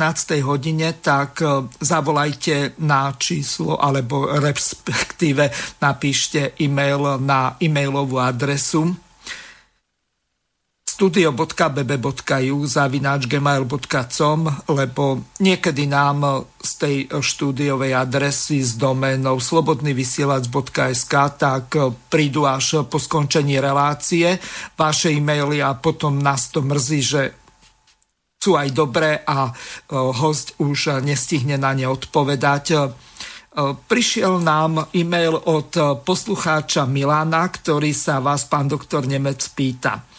Pán doktor, máte nejaké bližšie informácie, či bola naozaj pani vrchná sestra prepustená z nemocnice svätého Michala na, tú, na ten návrh pána Kolára cez pána riaditeľa, e, lebo o tom písal pán doktor Blaha, že je prepustená po 30 rokoch služby. Máte nejaké bližšie informácie? Pýta sa poslucháč Milan.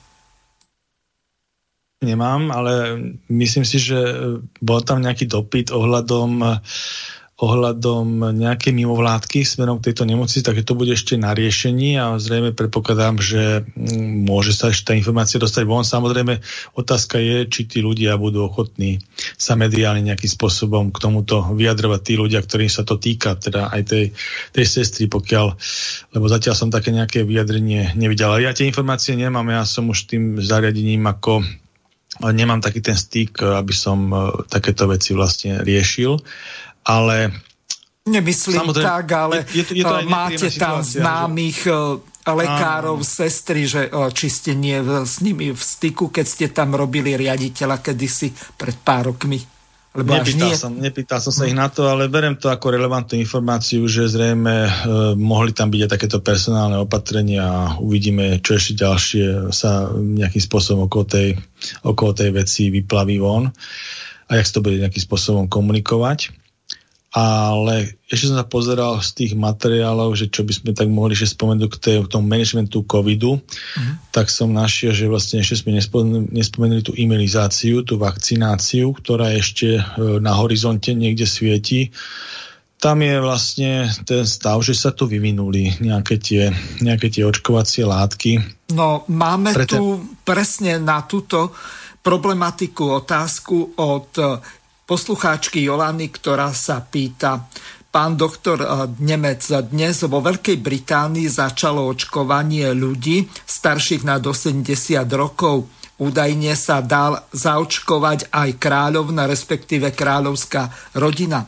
Aký je váš názor na povinné očkovanie, ktoré bude organizovať Európska únia a nám to dá rozkazom? To je krásna otázka, aj keď možno v závere už taká militantná troška, ale je to pekná otázka k veci, veľmi ďakujem za ňu. Uh, pokračoval by som teda, dostanem sa aj k tomuto. Mm. Samozrejme, že um, vyvinuli sa to nejakým spôsobom tie vakcíny, štandardne sa vakcíny vyvíjajú nejaké 3 roky, hej, také tie, aj s tým klinickým testovaním. Tieto sa vyvinuli pomerne rýchlo, ale je pravda, že niečo sa vyvíjalo, vyvíjalo z hľadiska tej problematiky už aj predtým, takže zase nie je celkom pravda, že za pol roka sa vyvinuli tie vakcíny. To je jedna vec. Ja nie som príslušník ani nejakej vakcinačnej, ani nejakej antivakcinačnej lobby, to treba povedať. A nie som ani v týchto svojich vyjadriach napojený na nejakú farmaceutickú firmu. Je to by som chcel posluchačom obzráž zdôrazniť. A napriek tomu si myslím, že to očkovanie by malo byť dobrovoľné. A ja si osobne myslím, že ako dobrovoľný to aj bude. Aj VHO, ktorú ja mám teda dosť veľké ponosy z hľadiska manažovania toho covidu, hlavne na začiatku voči nej a konkrétne pánovi riaditeľovi Jebresusovi, ale teraz vydal celkom lucidný názor, ktorý tiež hovorí o tom, že malo by to byť dobrovoľné. Pretože keď vstupujete, každý z nás má právo o svojom tele rozhodovať ako z hľadiska medicínskeho procesu, pokiaľ máte na to vek a tak ďalej. E, keď sa aj v iných veciach navrhuje nejaký operačný výkon, alebo vzhľadom, keď máte nejakú diagnózu a je to také, že na zvážení, tak vy máte právo aj operačný výkon, aj indikovaný medicínsky a vy máte právo odmietnúť, podpíšete nejaký reverse, to znamená, že sa vyvinia tie jednotliví uh, indikátory, tí lekári, ten zodpovedný zdravotník z toho a je to na vás, ale je to vaša slobodná vola.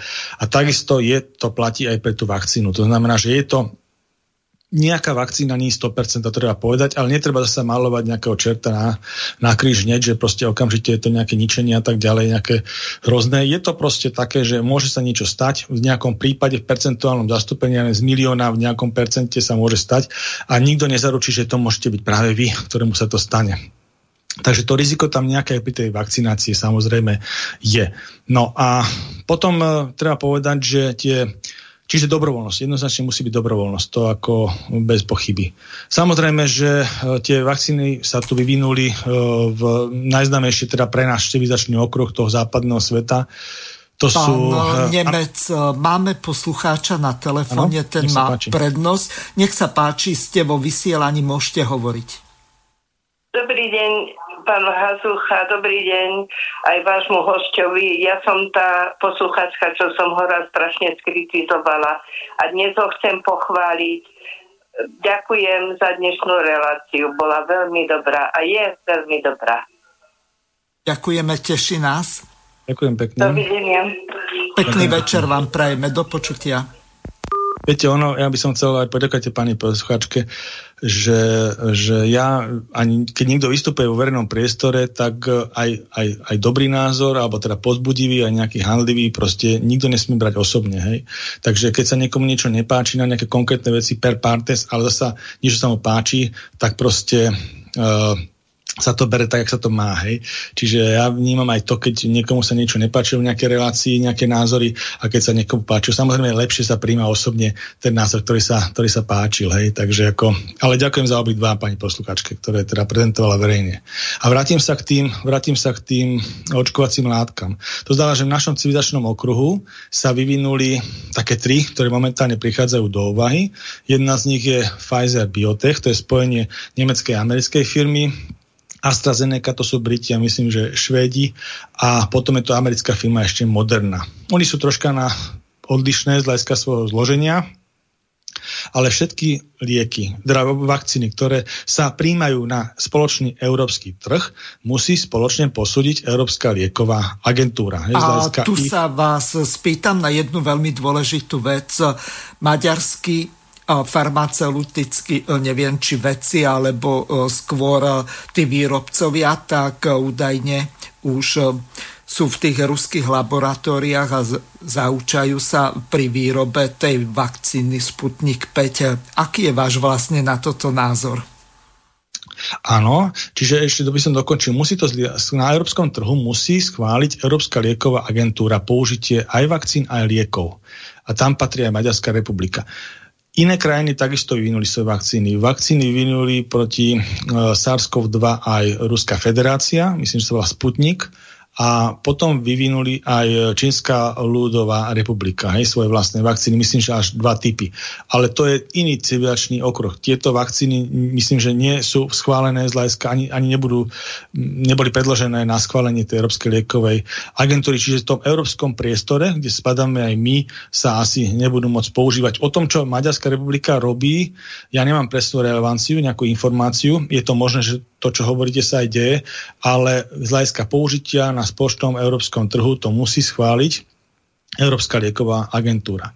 A čo sa týka toho fajplánu schváľovacieho, tak samozrejme, že už sa to myslím aj podáva v týchto, týchto dňoch, tie firmy to podávajú, tie žiadosti na schválenie. Otázka bude, koľko sa s tým bude Európska e, lieková agentúra zaoberať v tom schváľovacom procese a potom, ak sa schváli, predpokladá sa, že asi niekedy v tomto januári, ale to je čisto len projekcia, Uh, sa ešte bude musieť rátať s nejakým časom na tú distribúciu tých vakcín a v nejakom stanovenom zložení. Treba povedať, že tu na Európska únia bola vyjednávacím partnerom na tieto, s týmito firmami veľkými, lebo to sú obrovské firmy farmaceutické. Takže a ona potom má vlastný prerozdeľovací kľúč, koľko vakcín kam dá. Čo sa týka Británie, tak tá už je mimo tento priestor, čiže ona, ona si to dojednávala sama s, toto, s týmito farmaceutickými firmami.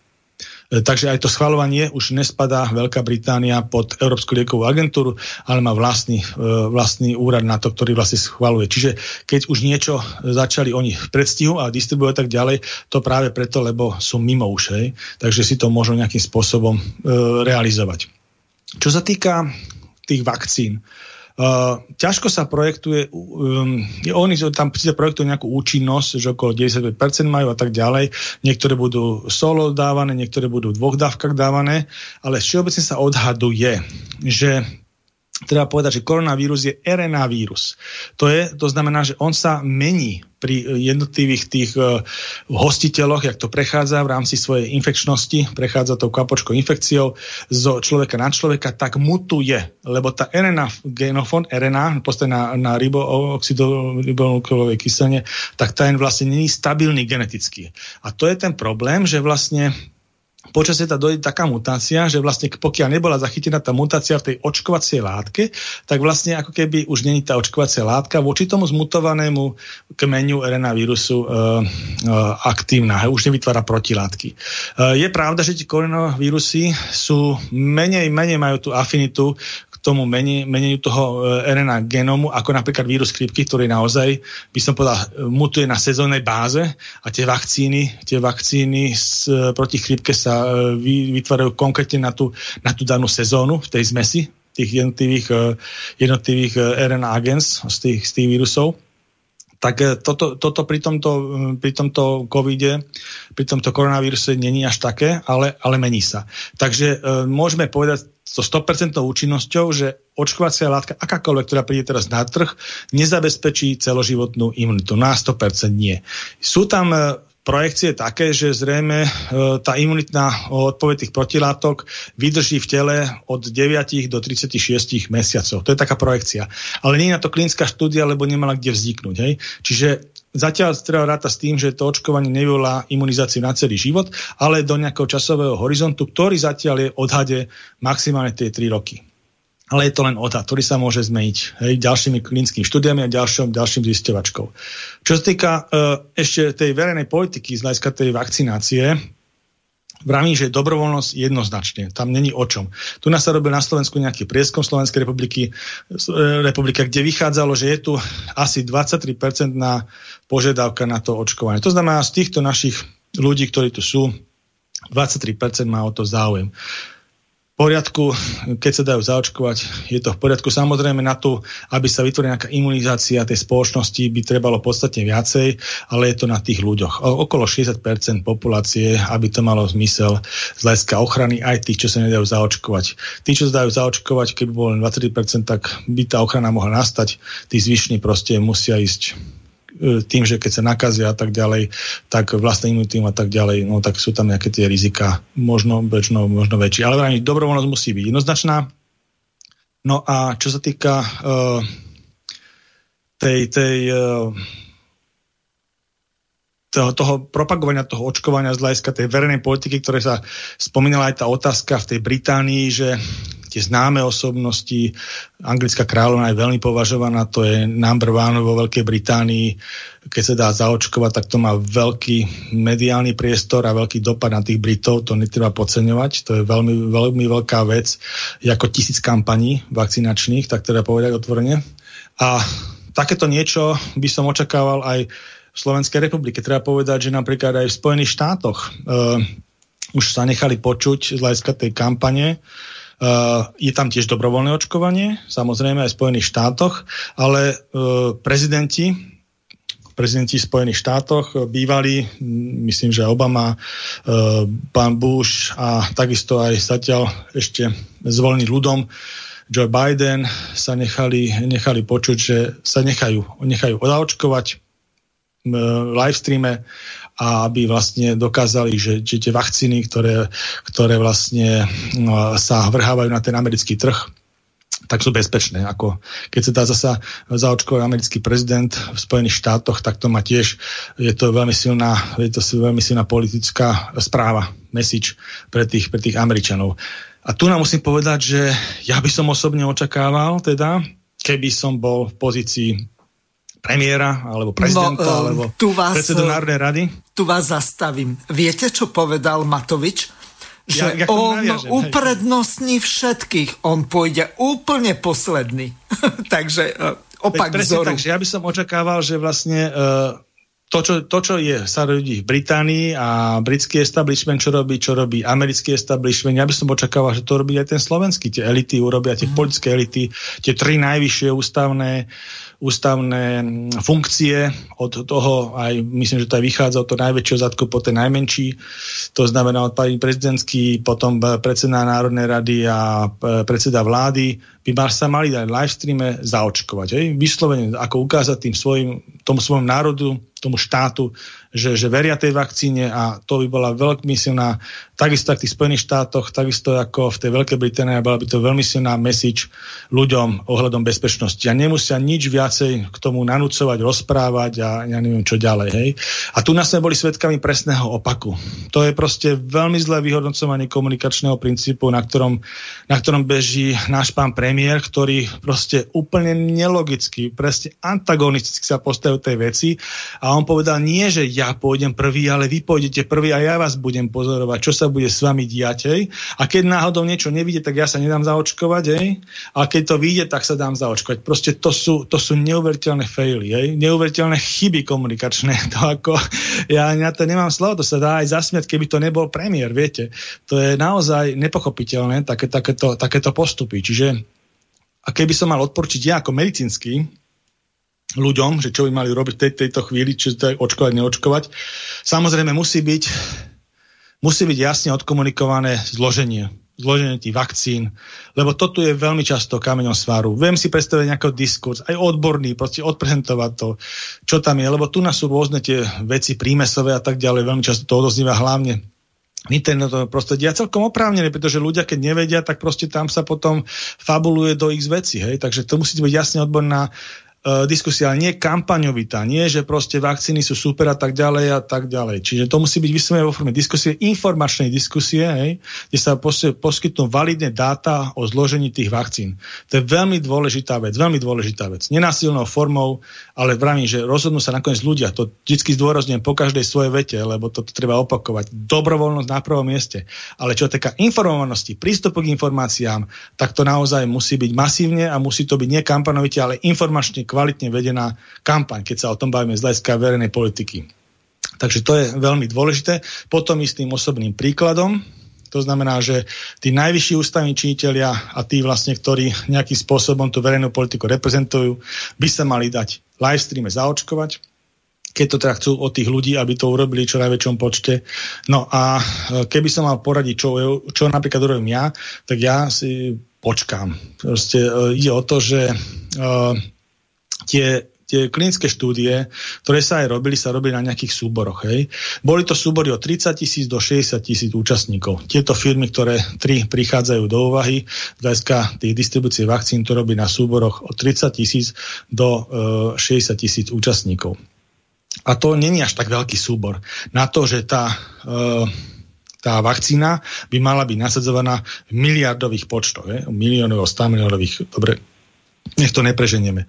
Takže počkal by som, keď sa to rozočkuje do tých krajín, ktoré sú troška viacej postihnuté ako my, kde je vlastne postihnutých uh, 1% populácie, čo je fakt maličko. Takže keď tie očkovacie programy prebehnú v Británii napríklad s tou, s tou Modernou s tým Pfizer Biotechom, alebo v iných tých krajinách tak vlastne pozrieme sa, vyhodnocujú sa štúdie, vyhodnocia sa tie dáta z tej populácie, keď budú za, za očkovanie 100 tisíce ľudí a tam sa vlastne ukážu tie indikácie a hlavne tie kontraindikácie, nejaké nežiaduce účinky, vyhodnotí sa to a tam sa potom už definitívne dá hovoriť na tých veľkých súboroch, do akej miery tá vakcína bezpečná a do akej miery sa dá odporčiť. Samozrejme, že uh, keď niekto bude potrebovať, lebo nie, je tam taký predpoklad, že zrejme sa budú robiť nejaké budúcnosti, nejaké obmedzenia z hľadiska toho hlavne tranzitu, hej, že možno vstup do Európskej únie sa podmení očkovaním na COVID-19, čo nás nejako nemusí trápiť, pretože my sme súčasťou tej Európskej únie, ale keď niekto by chcel používať leteckú dopravu, tak si viem predstaviť, že e, transatlantické lety, ja neviem, do Spojených štátov, do iných štátov, do Číny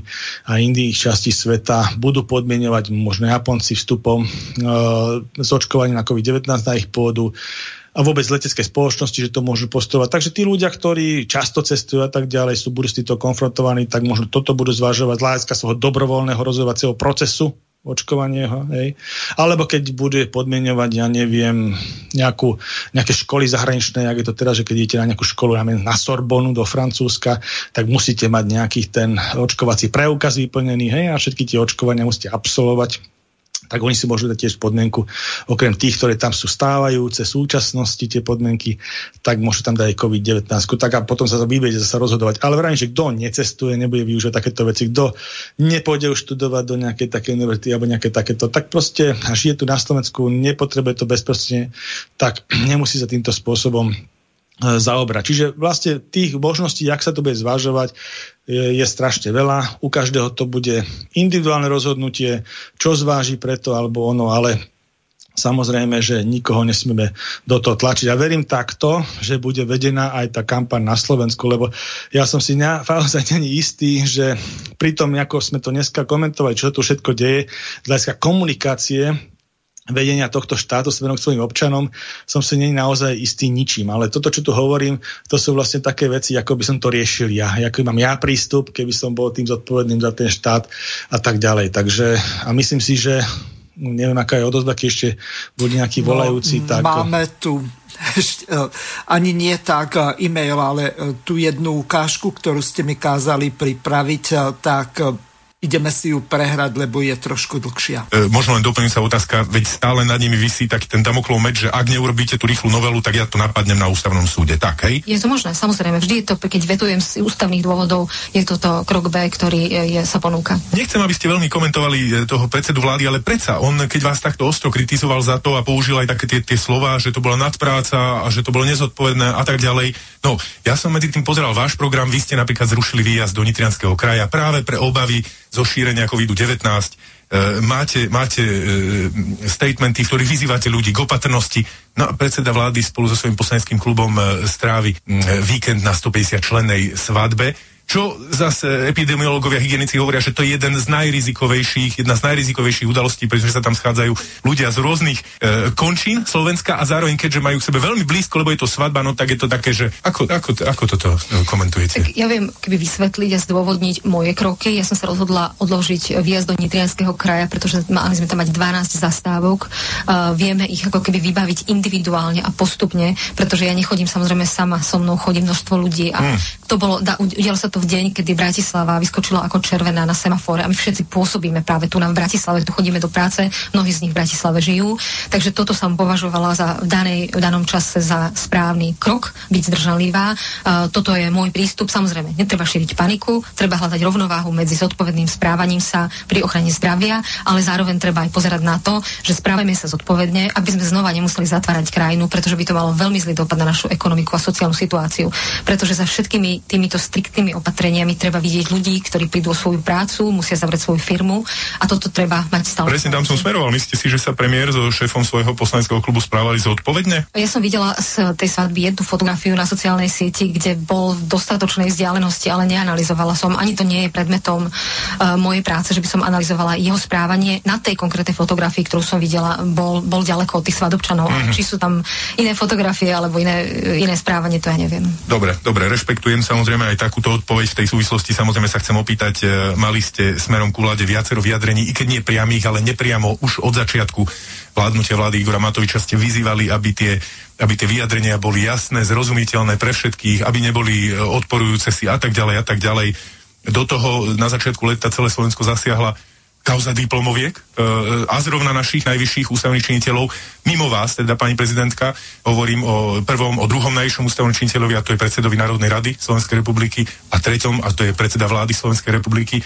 Obaja usvedčení z toho, že ich práce sú odkopírované. Uh, vy, ste vtedy, vy ste vtedy povedali, že no, toto asi nie je to, čo sme čakali od, od, od, od nich, to, čo deklarovali pred voľbami v rozhovore pre ČT24 asi v polke leta ste povedali, že ešte nie je veľmi čas to hodnotiť. Ja sa to spýtam teda, teraz. Je to, máte už nejaké hodnotenie e, do terajšej vlády Igora Matoviča? Sklamal vás štýl, ktorým vládnu, ako sa správajú? Ja som v polka leta hovorila o tom, keď sa ma pýtali na uh, vládnutie uh, novej vlády, hovorila som o tom, že prvé mesiace sa dostala do nezávidenia hodnej situácie, pretože riešila COVID. Uh, teraz vláda prechádza jednou veľmi zaujímavou skúškou a výzvou, pretože chystá plán obnovy v súvislosti s obrovskou finančnou ponukou, ktorú máme zo strany Európskej únie. A to bude pre mňa veľmi samozrejme dôležité. Jednak ten proces, akým to prebieha, pravidelne sa na ten proces informujem, komunikujem s jednotlivými ministrami, aké typy uh, plánov chcú do toho veľkého plánu uh-huh, dostať uh-huh. za svoj rezort. Prípadne sa snažím navrhnúť tam veci, ktoré si myslím, že by napríklad v súvislosti s ochranou klímy mali byť obsiahnuté v pláne obnovy. Čiže zaujímam sa o to priebežne a neustále, pretože si myslím, že to je unikátna šanca. Hneď sa na to dopýtam, ale vyslovene k teda tomu, ako to hodnotíte, to, to, to vládnutie, lebo na to sa hneď opýtam.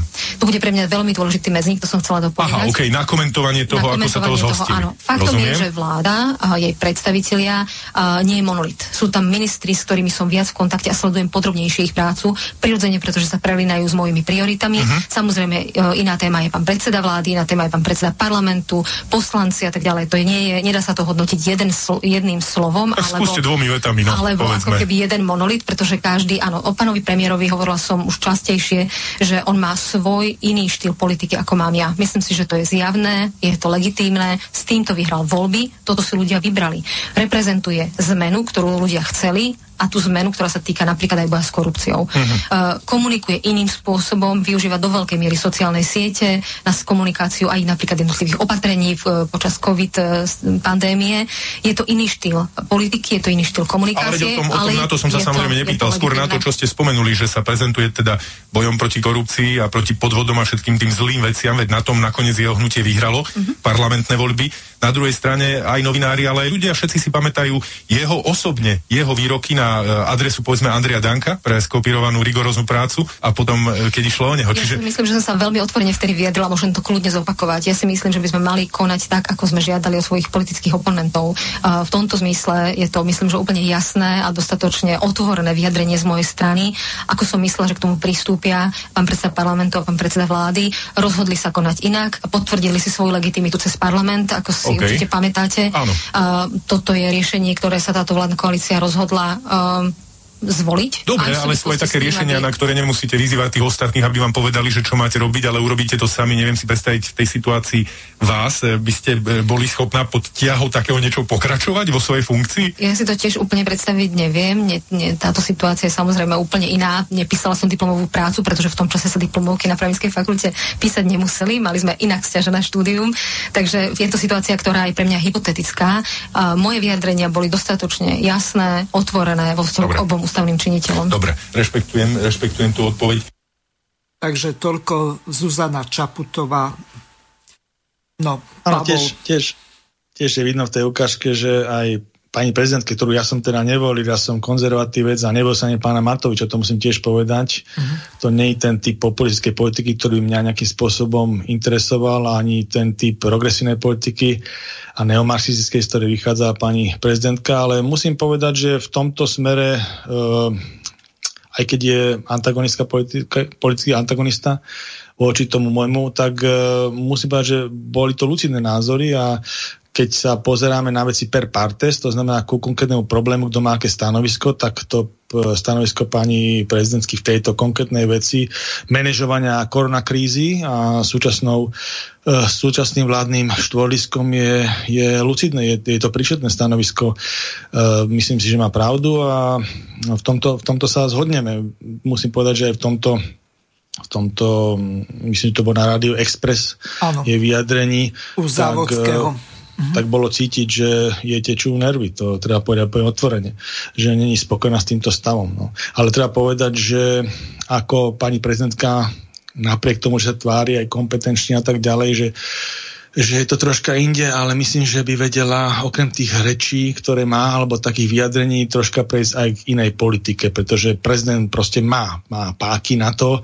A bolo, ja som je troška aj zazlieval to vyjadrenie pred tým plošným testovaním, ktoré mala, také, také ambivalentné, také obojsmerné, to proste ano. si myslím, že prezident by mal rázne vystúpiť. Hej. Keď teda už vystúpi, tak by to mali byť rázne. A treba povedať, že tam e, bolo také vyjadrenie, si presne nepamätám v, v akom dní, myslím, že štvrtok, alebo dokonca v piatok, deň predtým, ak sa to mal spustiť to plošné očkova, e, testovanie, pardon, tak e, vystúpila s tým, že to je pripravené na 60% a že sa ten cieľ nesplní. Hej. A ona je vlastne veliteľkou vrchnej vrchnom veliteľ ozbrojených síl, to je formálna funkcia, ona proste by mohla urobiť aj nejaký rázny krok hej, smerom, k, smerom k armáde Slovenskej republiky, pretože na ňu sa práve spoliehal, tedy Igor Matovič v rámci plošného testovania, mohla by kľudne z toho testovania stiahnuť, tým by to bolo ako skončené, hej, celé to testovanie, čo neurobila. Čiže to proste stále ostáva v takej tej retorickej podobe, pani prezidentka, ale v rámci retorická podoba je dobrá z hľadiska uchádzania sa o funkciu hej, a z hľadiska nejakej kampane, ale keď už tej, tej funkcii ste, tak tam už musíte byť konkrétne kroky.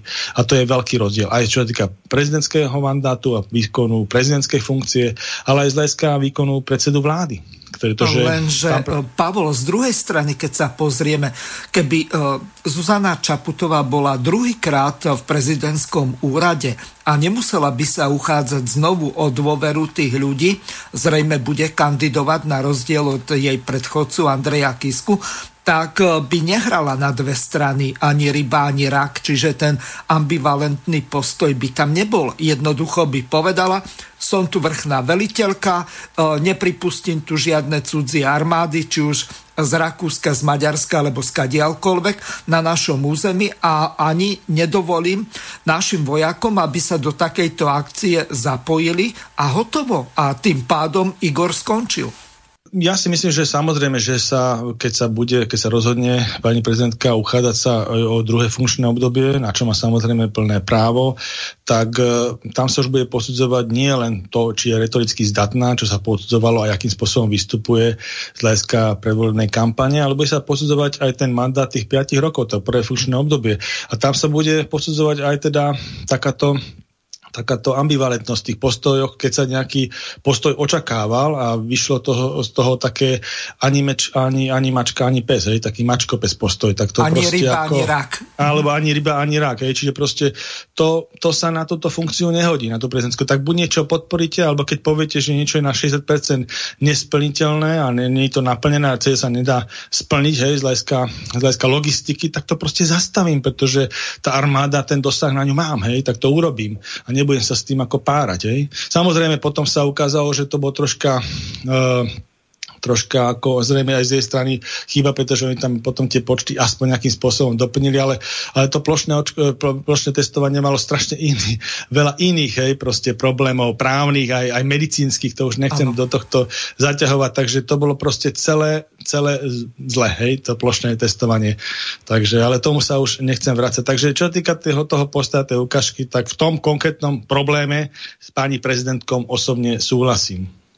Dobre, len teraz z, druhej strany ona hovorila o tom, že alebo lepšie povedané, Braňo Závodský ju e, tlačil, aby hodnotila vládu Igora Matoviča, hoci ešte ani rok nie je vo funkcii. No tak e, ako vy sa dívate vlastne na to? E, ja nechcem hodnotiť Braňa Závodského, to je jeho záležitosť, aké kladie otázky svojim hostom, ale zase na druhej strane ona mala pred nejakým časom iné vyjadrenia, ako má teraz. V niektorých je konzistentná. Čiže tu by ma takáto otázka zaujímala, ako vy sa vlastne dívate na týchto najvyšších troch ústavných činiteľov, kde v podstate Čaputová z nich vychodí najlepšie tak keby som mal taký rýchly e, rešerš, urobiť taký nejaký pohľad, vlastne, ak sa na to dívam, tak myslím si, že ako ona e, z hľadiska komunikačných chýb nejaký zásadný nerobí, ale chýba mi u nej racancia. Proste ona má, je to možno dáma, má viacej tých estrogenových prejavov a tak ďalej. A nemyslím teraz v tom zlom, ale proste takého iného vnímania, ako, ako je tá mužská politika, ale ale naozaj k tej funkcii toho prezidenta hlavne je to cítiť pri veciach, kde ide o niečo, kde to nie sú len také nejaké láskyplné vyjadrenia, ale kde je nejaká zásadná vec a treba povedať takto alebo takto, je rozseknúť to.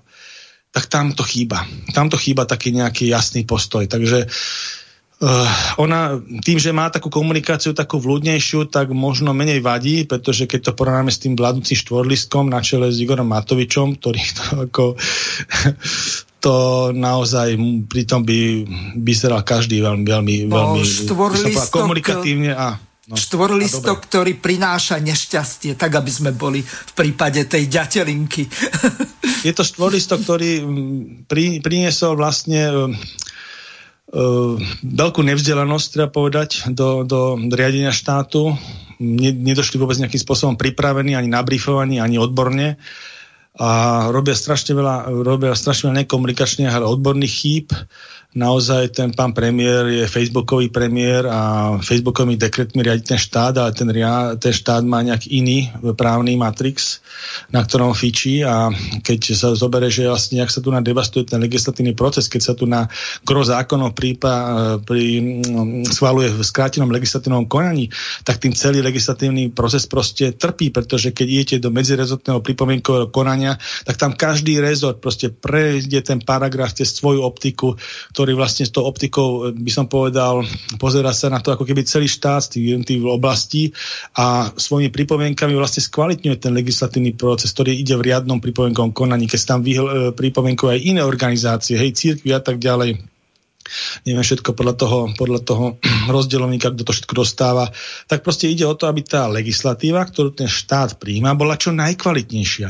Ale keď to my robíme všetko v skrátenom legislatívnom konaní, dokonca ústava sa má nejakým spôsobom reformovať v skrátenom legislatívnom konaní, čo je úplne nonsens, tak potom Ale vo výnimočnom stave, kde by uh, ta, takéto čosi sa vôbec nemalo diať, ak nie je ohrozená bezpečnosť štátu, Presne tak, a vravím, že veľmi tým trpí vlastne e, príjmanie zákonov, ktoré vlastne idú a potom aj samozrejme, že sa tu na nižšie právne normy a nejaké nariadenia proste vydávajú na celopočnej báze nariadenia, ktoré by mali určite mať e, sílu zákona a tie, tam sa to nepríjma ako zákon. Proste tu nás sa robí strašne veľa právnych lapsusov. Kto, kto teda pri právnici jednotliví vystupujú v rôznych médiách, tak myslím, že ten, a to sú renovovaní právnici, tak už to tu veľmi silne, veľmi silne zaznieva proste, že to veľký problém. A to je to pramení z tej, tej nevzdeladnosti, z toho, z toho, že vlastne keby sme to mali tak pejoratívne hyperbole povedať, tak v podstate vlastne vládnu stredoškoláci, hej? lebo ako, aj keď to nedostaneme tých, tých stredoškolákov, ale vlastne, ja keby si tie vysokoškolské tituly vlastne pokúpili, hej? Áno. Takže ako, a to, to je potom strašne vidno, ako uh, na tom, že ani nemusíte povedať, viete, na západe sa tituly ani nepíšu tam proste, či máte Harvard alebo ja neviem akú in, univerzitu, Cambridge, tak proste sa dozviete aj zo životopisu, keď vám niekto kurikulum byte a príjmate ho niekde do zamestnania. Tam sa nikde tituly neuvádžajú. Ale keď sa s takým človekom rozprávate, tak už len podľa toho vyjadrovania, to, tých, tých jeho kognitívnych schopností, ktoré má ako, ako spája súvislosti, tak tam už vidíte, že ten človek proste študoval. Hej? A potom sa dozviete, že to je asi nejaký profesor a tak ďalej. Hej? A, takže, a tu je vidno zase naopak, to je ako v tom dobrom a to to tom zlom, že vlastne keď aj ľudia nejaké majú tie tituly a neviem, zo všetkých tých našich uh, Sorboní v Skalici a neviem, kde pôjde Sládkovičové, Trenčíne a naše, naše Harvardy, naše Harvardy a Sorbonne a Cambridge, tak prostate je to potom vidno, že to ich vyjadrovanie aj na tých vysokých pozíciách je veľmi simplexné. Je veľmi jednoduché, tie kognitívne schopnosti sú veľmi, veľmi slabé a a je to potom nasmiech. Až, až sa človek diví, že, že takýchto ľudí, takúto reprezentáciu s takýmito vyjadrovacími schopnosťami sme si my zvolili. No ale bohužiaľ je to obraz nás, lebo tie voľby sú tu na slobodné, takže to zloženie parlamentu, keď tam niekto má nejaké persony a z ich prejavov sa potom vysmievame ako vo forme mečiek alebo vo forme, ja neviem, nejakých tých uh, strihov na internete, tak je to síce sranda, ale to je náš obraz. Náš obraz to je. My sme Lenže zas na druhej strane e, toto by mala byť elita národa a nie nejaký dedinský Richter, Mižigar niekde v Jaromnici alebo v nejakej inej romskej dedine. Veď potom, ako my vyzeráme, keď eh, títo ústavní činiteľi ani angličtinu neovládajú, alebo po prípade nemčinu nevedia sa plynule vyjadrovať a na tlačovkách je to jedna hotová katastrofa. Hlavne, keď sú v zahraničí. Áno, áno. Je to tak. No a tiež musím povedať, že aj keď eh, teraz sme troška ešte... Pavol, posledné minútky nám bežia, už len dve. Posledné minútky, tak ja si myslím, že to už nebudem nič otvárať, takže ja by som sa rozlúčil s poslucháčmi Slobodného vysielača. Myslím, že to je naša posledná reácia tento rok, aj keď je troška ešte ďaleko do tých sviatkov. Ja by som všetkým e, našim poslucháčom poďakoval za tú pozornosť, ktorú nám venovali týmto mojim reláciám, aj vôbec celému slobodnému vysielaču a zaželal im teda požehnané Vianočné sviatky a do nového roku všetko dobré a nech ho prežijú podľa svojich predstav a nech sa to, nech sa ten štát proste dostane do tých do tých normálnych kolají z hľadiska toho bežného života aj podnikateľského prostredia pre všetky, e, všetky podnikateľské skupiny. Tak ďakujem pekne, do počutia. Ja tiež veľmi pekne vám ďakujem za celú účasť v slobodnom vysielači v reláciách politické rozhovory s Pavlom Nemcom. Bolo mi cťou, že ste tento rok boli hosťom relácie, aj keď to s tou stranou vlast dopadlo tak, ako dopadlo. No uvidíme, že ako sa vyvinie situácia na Slovensku, či sa naozaj podarí vyzbierať tých stanovených 350 tisíc podpisov a či budú tie predčasné voľby, to je všetko na ľuďoch, na ich rozhodnutí a z tohoto dôvodu ja verím, že ešte zdravý rozum na Slovensku ostal a že ľudia sa schopia a niečo urobia s touto krajinou tak, aby sme ju odovzdali našim potomkom takú, aby sme sa nemuseli za ňu hambiť. Takže lúčim sa s vami a prajem vám krásny a príjemný večer. Do počutia. Vysielací čas dnešnej relácie veľmi rýchlo uplynul, tak sa s vami zo štúdia Banska Bystrica Juh lúči moderátor a zúkar Miroslav Hazucha, ktorý vás touto reláciou sprevádzal. Vážené poslucháčky a poslucháči, budeme veľmi radi, ak nám zachováte nielen priazeň, ale ak nám aj napíšete vaše podnety a návrhy na zlepšenie relácie, lebo bez spätnej väzby nebudeme vedieť relácie zlepšovať, za čo vám vopred veľmi pekne ďakujem. Do počutia. Táto relácia vznikla za podpory dobrovoľných príspevkov našich poslucháčov. I ty sa k ním môžeš pridať. Viac informácií nájdeš na www.slobodnyvysielac.sk Ďakujeme.